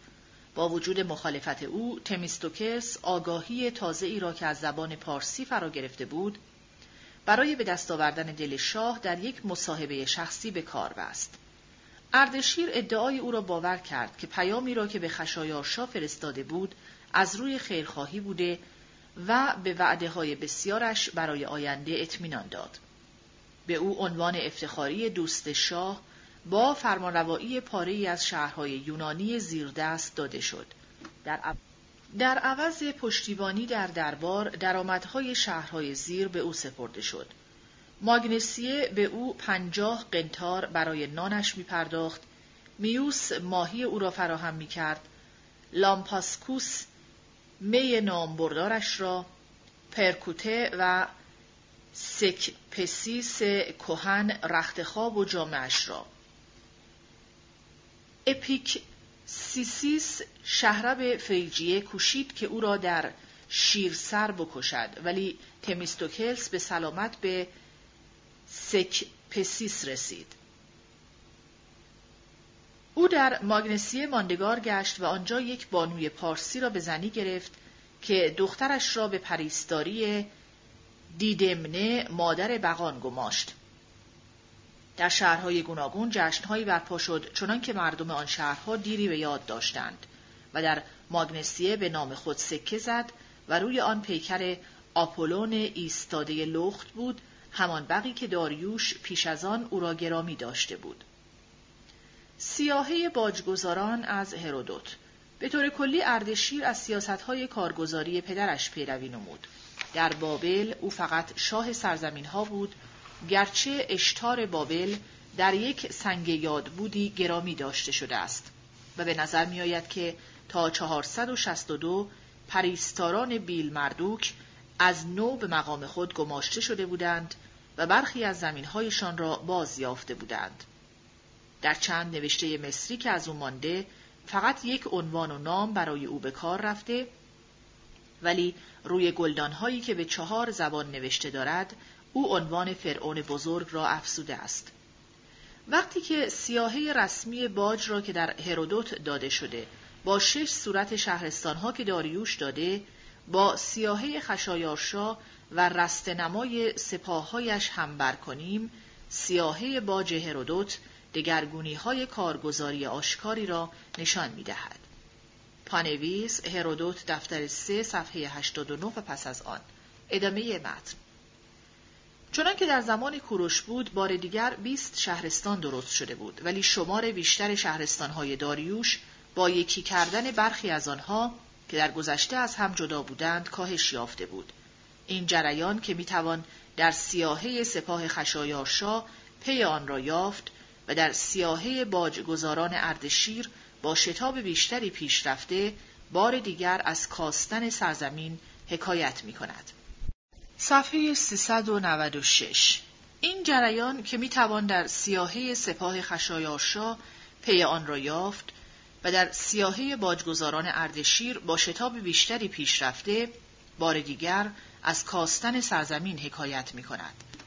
شهرستانهای شرقی پارس دیر زمانی بود که دیگر باج نمی پرداخت. باج شهرستان پهناور ماد که اکنون پریکانی یا گرگانی ها و مردان کلاه راست سکا تیگر خودا یعنی سکایی های تیز خود را در برداشت به 450 قنتار برآورد شده بود که به آن صد هزار گوسفند و چراگاه پنجاه هزار اسب نسایی برای شاه افسوده شده بود. شوش و سرزمین کاشیها سیصد قنتار می پرداخت. ارمنستان با پاکتیکا و تا سرزمین کنار دریای سیاه چهارصد قنتار می پرداخت. این شهرستان سالیانه بیست هزار کره اسب نسایی برای مهرگان برای شاه میفرستاد. پانویس سترابو دفتر یازده فصل سیزده صفحات هفت تا هشت فصل چهارده صفحه نه ادامه متن باج ماتینی ها ساسپیری ها و آلارودی ها به دویست قنتار موسخی ها تیبارنی ها ماکرونه ها موسینو اکی ها و ماره ها به 300 قنتار برآورد شده بود. هر پنج سال یک بار کلخی ها پیشکشی از صد پسر و صد دختر میفرستادند که پیشینیان زیبارویان چرکس زمان ترک ها بودند. اگر در این بخش نیرومند شدن فرمانروایی پارسیان که در سیاهه لشکریان خشایارشا آشکار بود بیشتر پیش رفته بود یکی شدن شهرستانها در ایران شرقی که در زمان پدر آغاز شده و در زمان پسر ادامه یافته بود خلاف این جهت را نشان می‌داد. کاسپیان، پاوسیکی ها، پان تیماتی ها و داریتی ها دویست قنتار می پرداختند. سکاها و کاسپی ها دویست و پنجاه قنتار، پارتی ها، خارزمی ها، سقدی ها و حریوی ها سیصد قنتار. اینکه چهار شهرستان داریوش به این ترتیب به صورت یک شهرستان درآمده دشواری های سختی را در گرفتن باج یا از دست رفتن سرزمین را در این مرز آشکار می سازد. بار دیگر سه شهرستان پیشین در یک شهرستان به هم پیوستند که ساگارتیها، سارانگیها، تامانیها، اوتیها، میکیها و جزیره های تبعید گاهی خلیج فارس را در بردارد. و این سرزمین پهناور 600 قنتار می پرداخت. افتادن نام ارخج از این سیاهه دلیل دیگری برای بدگمان شدن است. در مورد ساتاگیدی ها، گنداری ها، دادیکی ها و آپاریتی ها که باجشان 170 قنتار است، دو شهرستان یکی شده است. باکتریه یا بلخ تا ایگلی 360 قنتار می پرداخت. باج پریکانی ها که پریها روانهای پلید بیابانی را میپرستیدند و اتیوپی های آسیا در سیاهه به مبلغ ناممکن 400 قنتار داده شده است. گنداری ها برای آخرین بار همچو زیردستان باجگذار به پارسیان در سیاهه های اردشیر دیده می شوند. پانویس همان کتاب دفتر سه صفحه 91 ادامه متن هرچند این سرزمین تا دوره مشهور تاریخ هند به نام گندهاره شناخته می‌شد. ولی هندی های هندوش تا پادشاهی داریوش آخر وفادار ماندند و داریوش با دادن بالاترین مقام به آنها پس از ده هزار بیمرگ که نگهبانان شخصی او بودند از وفاداری و توانایی جنگی آنها قدردانی نمود. پانویس آریان آناپسیس دفتر سه فصل یازده صفحه پنج ادامه متن تقریبا تا پایان صده پنجم به اندازه کافی تماس با غرب بود که هرودوت می توانست بگوید که از حیث شمار هندی ها خیلی بیشتر از تمام ملت هایی بودند که یونانی ها می شناختند. که آنها به خواوندان پارسی خود سنگین ترین باج را می پرداختند. 360 قنتار گرد طلا که سگهای هندی در لشکر پارسی به کار می‌رفت و اینکه در زمان او چهار دیه بابلی را برای نگاهداری آنها کنار گذاشته بودند. پانویس هرودوت دفتر 3 صفحه 94 دفتر 5 صفحه 3 دفتر یک صفحه 192 و دفتر 7 صفحه 187 ادامه متن. او دگرگونی در کارورزی جنگی را از آریاهای گردونران که در حماسه های هندی ستایش شدند به سواران که با آنها در هم آمیختند یاد نموده در حالی که تا سال 480 دسته هندی از سوار و پیاده تشکیل شده بود. پانویس همان کتاب دفتر 8 صفحه 113 ادامه متن. هرودوت از مورچه های شگفتآور بزرگ سخن می‌گوید که در بیابان زر را از زمین بیرون میآورند و بومیانی را که می‌خواستند آن را بدزدند ناچار می‌کردند که از ترس جانشان بگریزند. پانویس همان کتاب دفتر هفت صفحات 98 102 104 و 105 ادامه متن ولی از تیره های هندی که آنور مرز پارسی زندگی می کنند آگاهی اندک دارد.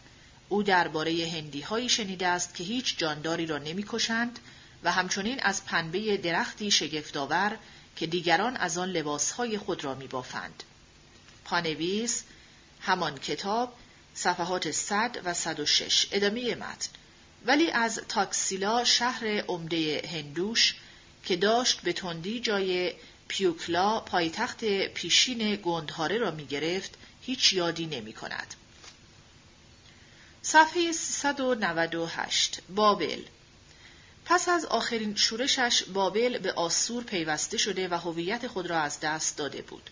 پرداخت آن به سیم بالاترین پرداخت در شاهنشاهی بود هزار قنتار و پیشکش سرشکسته کننده آنها پانصد پسر بود که آنها را خاج سرا می کردند. باراوری خاکش و نزدیکیش به شوش در روزگاری که باربری خوراک روی خشکی در فاصله های دراز تقریبا ناممکن بود بر دوش بابل بار خورد کننده فراهم کردن خاروبار را برای دربار در چهار ماه سال گذاشته بود. هرودوت می‌گوید که در زمان او هنگامی که تریتان تخمس پسر ارتابازوس شهرب بود این شهرستان روزانه یک ارتبه سیم به او می‌داد. روستاییان نیز باید علوفه اسبهای جنگی، 800 نریان و 16 هزار مادیان او را فراهم کنند. چهار دیه بزرگ نیز برای دادن خوراک به سگهای هندی او از پرداختهای دیگر آزاد شده بودند. هرودوت داستانی دارد که در روزگار پیشین بابلی ها زنهای جوان را حراج می کردند و از پولی که از حراج زیبارویان به دست می آمد برای زشت رویان و دوک فراهم می آوردند. این داستان شاید اصل درستی نداشته باشد ولی این گفته او باید راست باشد که آن زمان بومیان بابل برای جلوگیری از اینکه دخترانشان رنج تجاوز بکشند و به شهرهای بیگانه کشانده شوند آنها را همچو روسپیان وقف پرستشگاه ها می کردند.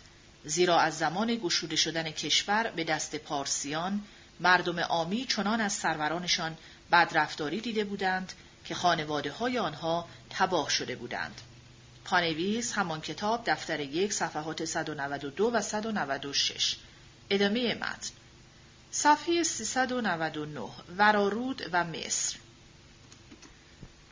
ورارود که یک نسل پیش از بابل جدا شده بود و اکنون افزون بر فلسطین سوریه قبرس را نیز در برداشت باج ثابتی به مبلغ 350 قنتار می پرداخت.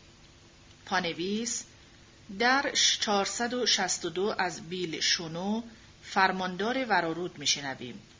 کتاب نامبرده شتراسمایر شماره 25 ادامه متن لیبیه که سیرنه و برکه را در برداشت بار دیگر به مصر پیوسته شده بود و باج این شهرستان گسترش یافته به 700 قنتار برآورد شده بود که سود درآمد از اجاره ماهیگیری دریاچه موئریس و 120 هزار پیمان قله را که به پادگان پارسی در سپید دژ ممفیس و مزدورانی چون یهودیان الفانتین داده می‌شد باید به آن افزود.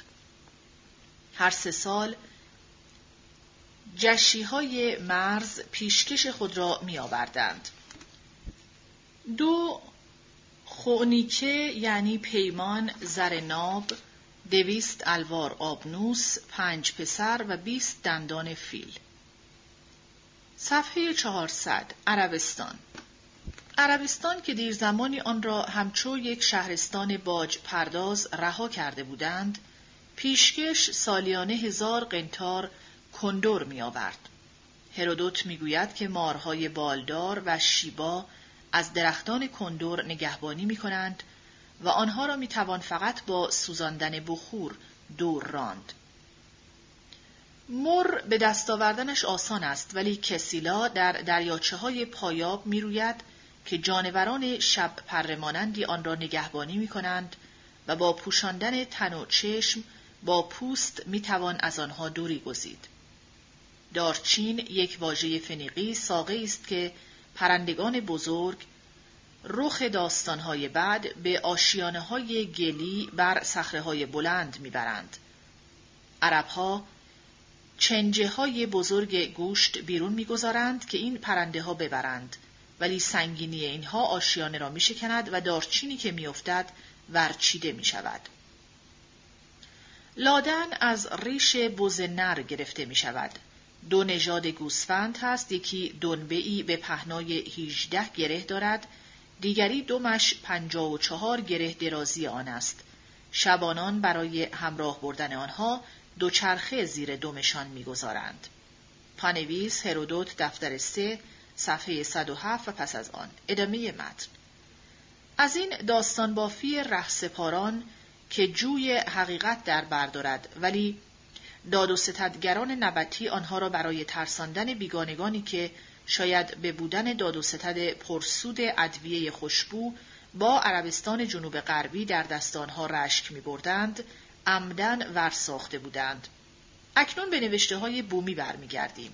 خط الفبایی در شبه جزیره سینا در سده 18 هم آغاز شد وقتی که یکی از بومیان الفبای ناقص بدون واکه را که پیش از آن در مصر برای نامها و واجه های بیگانه درست شده بود برای زبان خودش به کار برد. نامهای بومی به این نشانهای نگار نویسی داده شد و ارزش حرفی آنها بر اصل آغاز واجی معین شد. در حالی که صورتی که از آن الفبای خود ما بیرون آمده در فنیقیه پرورش یافت صورت دیگری در سده هشتم در اسیون جابر بندر سلیمان در دریای سرخ دیده می شود. تا میانه سده ششم مردم دیدان در دل بیابان عربستان شمالی برای گویش عربی شمالی خودشان این صورت خط پرورش یافته در سینا را برای دیوار نویس های زمخت خود به کار می بردند. یکی از این نوشته ها نام یک شاه دیدانی را به ما می دهد. یک مهر استوانه که در آنا در میانه فرات درست پیش از آن که به بابل درآید پیدا شده داد و ستد در این جهت و نفوذ بابل را در فرهنگ عربی نشان می دهد. یک مهره خزدوک با این نوشته دیدانی عداد بزرگ است رابطه همانندی را با مصر نشان می دهد. چند دیوار نویس دیگر به دست آمده که بیشتر آنها از دیدان العلای کنونی است. کهنترین صورت این خط که به نام سمودی خوانده می شود به خط اصلی سینا حتی نزدیکتر است و فرض شده که از همان زمان است و نوشته های کوتاهی از آن نزدیک تمه یافت شده است. گروه های خانوادگی داریم مانند نام او ابن فگی است نشان او ابن فگی به سمرفه او نامش را داده است. یک فوریل نشانش را داده است. این نوشته غیر منتظر است. به بیاسر پسر گلف او در رنج عشق است. به سمده او اینجا چادر زد. رحیمیل پسر بوسرات در دیدان چادر زد. و کاروان گواه بر داد و ستد بیابان است. دیوار نویس های دیگر پرتویی بر دین آنها میافکند. این نوشته نامیل پسر حفراز الله بلند جایگاه است. ما را هزار سال پیش از محمد با خدای مسلمانان آشنا می سازد. در نام سمده نام سام سلمی که از سنگ معروف تمه با آن آشنا هستیم گرامی داشته شده به او پاسخ داده شده سلم خدای پستی است خدای پلیدی است سلم شاید این همچشمی میان ایزدان تیره ها دلیل این باشد که نامیل پافشاری دارد که الله بلند جایگاه است. هرودوت می‌گوید که تنها بقان عربی اوروتالت و الیلت هستند که نخستین آنها برابر دیونیسوس و دومی آفرودیت هست. پرستندگان این بقها موی خود را می‌برند و دو طرف پیشانی را مانند بغ میتراشند. پیمانی که آنها میبندند نگه داشتنش بر دوستان و همتیره هایشان بایسته است. یک شخص سوم میانجی انگشت دوم را با سنگ تیزی می‌برد. با تکه ای از روپوش هر یک او خون را روی هفت سنگ که میان آنها نهاده شده میمالد و آن دو بق را در می‌خواند. پانویس هرودوت دفتر سه صفحه هشت. ادامه متن. پیش از پایان این صده چنین به نظر میآید شاهان لحیان جایگزین شاهان دیدان در خود دیدان شده بودند. چند نوشته از آنها که به صورت کهنهتر خط نوشته شده نیز در حجره نزدیک آنجا یافت شده است. نوشته های نمونه از این نوع است. اید منات امین است. او را خدایا زندگانی دراز و وقت خوش ببخشا. کارگران را فراوانی بخش. بیل سمین صخره را تقدیس کرده تا هیچ زنی از آن بالا نرود. از باهیانی پریستار بانو. نیران پسر حدیرو نام خود را در روزگار جشم پسر شهر و عبد فرماندار دیدان کند. زمان این نوشته نزدیک به واقع معین است زیرا این همان جشم عرب دشمن نحمیاست پانویس کتاب نحمیا دو نوزده ادامه متن. صفحه 403 شهرستانهای آسیای کهین. وضع خاص کلیکیه که بار دیگر زیر فرمانروایی یک سیه نسیس بومی است. در باجی که می‌پردازد دیده می شود. از 500 قنتاری که گرد آورده شده 140 قنتار برای پرداخت نگهبانان سوار بومی در محل نگاه داشته می‌شد. یک پیشکش دیگر یک اسب سفید برای هر یک از 360 روز سال بود در مرز میان کلیکیه و سوریه پوسیدیوم بود که گفته می‌شد به دست ام فیلوخوس پسر ام فیاروس بنیاد گذاشته شده و او یک ایزد محلی کلیکی بود که در زمان کهن با ایزدان یونانی همسان شناخته شده بود. پانویس هرودوت دفتر سه صفحه 91 خلیج میریاندی هرودوت دفتر چهار صفحه سی و هشت. ادامه متن. کاپادوکیه و سوری های آن همچنین ماریان دینی ها پافلاگونی ها و تراکی های آسیا یا بیتینی ها با یونانی های هرلسپنت در هم آمیخته و یکی شده بودند. یونیه دوم پیشین نزد یونانی ها عموماً به نام داسکیلیوم شناخته می‌شد.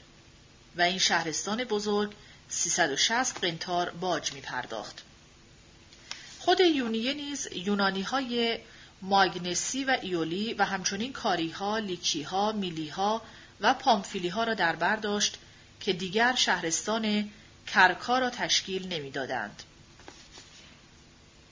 این واحد گسترش یافته کارگزاری می توانست 400 قنتار بپردازد در حالی که 500 قنتار برای شهرستان ساردیس که اکنون افسون بر لیدی ها، نیز میسی ها، لاسونی ها، کابالی ها و هیگنی ها را در برداشت خیلی زیاد نبود. از روی گفته هرودوت، لیدی ها، کاری ها، کاونی ها و میسی ها همه به یک زبان سخن می گفتند. ولی خطی که با آن می نوشتند درست یکسان نبود. پانویس همان کتاب دفتر یک صفحات 171 و 72 ادامه متن از زمانی که یونانی ها الفبای خود را از فنیقی ها گرفته بودند دیری نگذشت.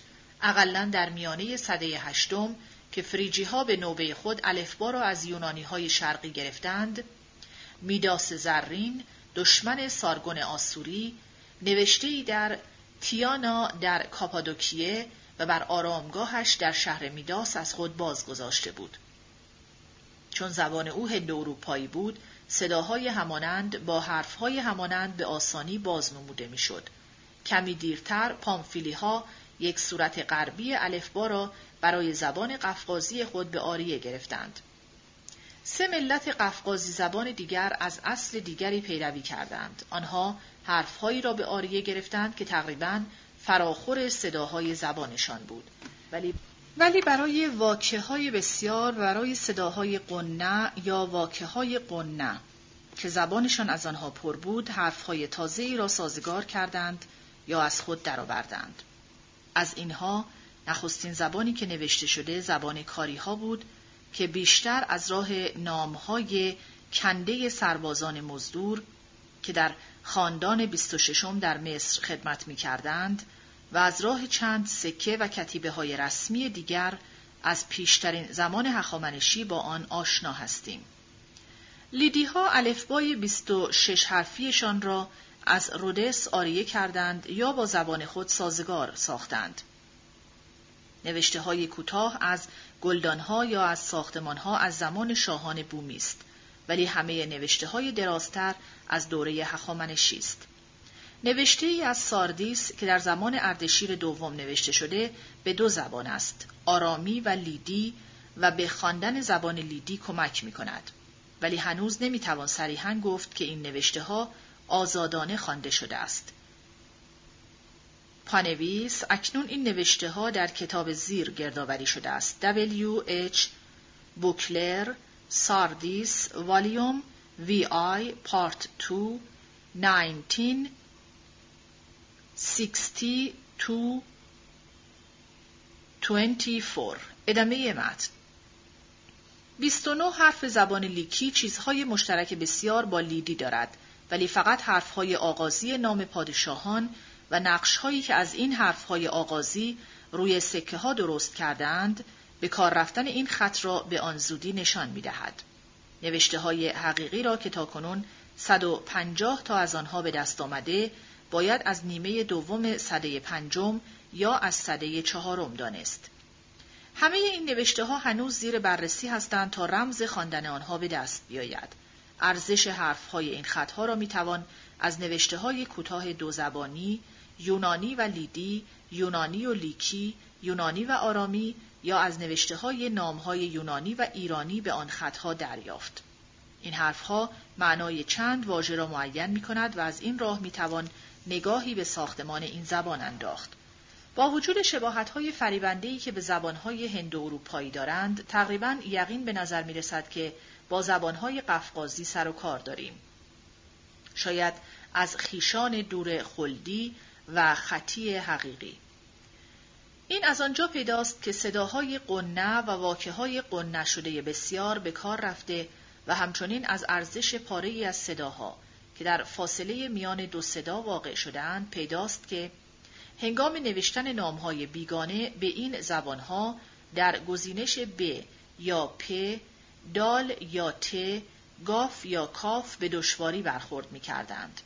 این حقیقت باز هم روشنتر در دستور زبان دیده می شود. اگر بتوان آن را دستور زبان خواند چون صرف به مفهوم ما در آن نیست زیرا جنس در آن نیست بلکه میان جاندار و بیجان فرق گذاشته می شود و در زمان واژه آن فرقهایی باز شناخته و نشان داده می شود که با وجه و زمانی که ما با آن آشنا هستیم فرق دارد. هرودوت برخی از ویژگی های کاونی ها را که از این گروه ملت ها هستند ذکر می کند. آنها به این شهرت داشتند که سرگرمی و خوشگذرانی عمدهشان در بزمهای میگساری بود که مردان، زنان و بچه ها در گروه های جداگانه برگزار می کردند. یک آزین شگفتآوری نیز داشتند که با سلاح و سازوبرگ کامل دینهای بیگانه را بیرون می کردند و هوا را با شمشیرشان می زدند تا بقان بیگانه را از مرزهای خود دور برانند. پانویس هرودوت دفتر یک صفحه 172 ادامه متن صفحه 405 باجهای ویرانگر از شهرستانها نهری از سیم پیوسته به مرکز روان بود که هرودوت آن را 9880 قنتار عبویی به شمار آورده که فرض می شود هرودوت آن را از 7600 قنتار بابلی به این مبلغ تبدیل کرده است. پانویس همان کتاب دفتر 3 صفحه 95 دست نویس ها 9540 دارند. ادامه متن اگر نسبت زر را به سیم چنان که هرودوت گفته 13 به یک بگیریم گرد زر که از هند می آوردند 4680 قنتار عبویی می شود که جمع کل را به 14560 می رساند. تغییرهای اخیر خود ما در ارزش زر به اشکالات تغییرهای باستانی افزوده می شود و حساب کردن آن مبلغ را به پول کنونی ناممکن می سازد.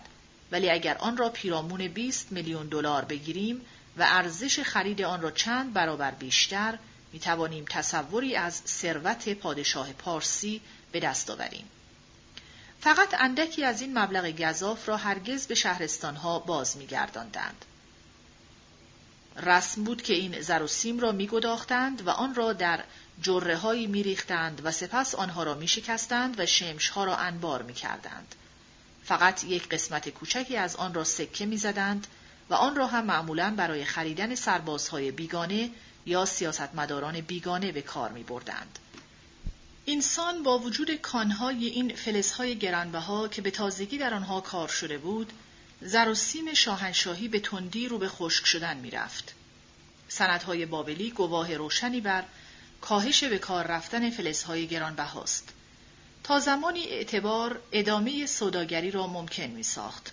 ولی خواستار شدن احمقانه خود سیم در پرداخت باجها شمار روزافزونی از ملکداران را به دامان وام دهندگان نابکار انداخت که در برابر گروگان پول می‌دادند و آن گروگان به کار بردن واقعی کشتزارها و بردگان بود که اینسان خدمتگذاری آنها تا آزاد شدن نامحتمل گروگان از دست می‌رفت. همچنان که پول سکه در پی انباشته شدن آن در دست وام دهندگان کمیاب می‌شد، اعتبار تورم را افزایش می‌داد و به تندی قیمتهای بالا رونده وضع را تحمل ناپذیرتر می ساخت. دگرگونی های تند و کارگر که به دست خشایارشا روان می گشت و از چند سندی که پس از ویران شدن بابل در آنجا بازمانده است به طور محوی پیداست با شدت بیشتری در سندهایی از دوره پادشاهی اردشیر که شمار آنها کمی بیشتر است دیده می شود. برای نخستین بار بخش بزرگی از زمینهایی که طبق رسم ملکداری شاروندان نگاه داشته می‌شد در دست پارسیان افتاده است هرچند گاهی از سهمی که هنوز مال دارنده پیشین ملک است میشنویم هیئت وچرگران رو به این می رود که بیشترینشان از پارسیان باشد. پایوران تازه به شمار بسیار پیدا می شوند. عموماً با عنوانهای پارسی و کارمندان آنها نامهای پارسی دارند گرچه پدران آنها ممکن است نامهای بابلی درست داشته باشند ولی چه بسا از کارمندان زیردست که از بردگانند بابل به راستی چند زبانی شده چون نامهای ایرانی، مصری، آرامی و عبری معمول شده است. طبعا نخستین علاقه ما به کوچنشین بزرگ یهودی است ولی گروه های نژادی دیگر در سرای تیریان، در سرای چیمریان و سراهای دیگر ماندگار شدند. ولی مهمترین تغییر بستن باجهای تازه به دست پایوران نوین است. در تخت جمشید نمایش رژه ملت‌های زیردست را دیدیم که پیشکش‌های خود را برای جشن سال نو نزد داریوش و خشایارشا می آوردند. سندهای بابلی پشت این صحنه را نشان می دهند. پیشکش برای سرای شاه همچو چیزی که باید انتظارش را داشت به باجهای کمر شکن دیگر افسوده گشته و بدون یادآوری دیگری در جمع کل گنجانده شده است. می توانیم ببینیم که ملکداران برای دادن باج و پیشکش از وام دهندگان زالوسفت همچو خانواده مراشو در نیپور که از پیش آمد دفترهای آنها را در دست داریم پول به نرخ صدی چهل در سال یعنی دو برابر صدی بیست میزان از زمان همورابی وام می‌گیرند. در عین حال زمین هایی که گرو گذاشته شده بود به دست وام دهندگان نابکار کشت می‌شد و سود آن را می بردند تا آنکه به کلی از دست دارندگان اصلی بیرون می رفت.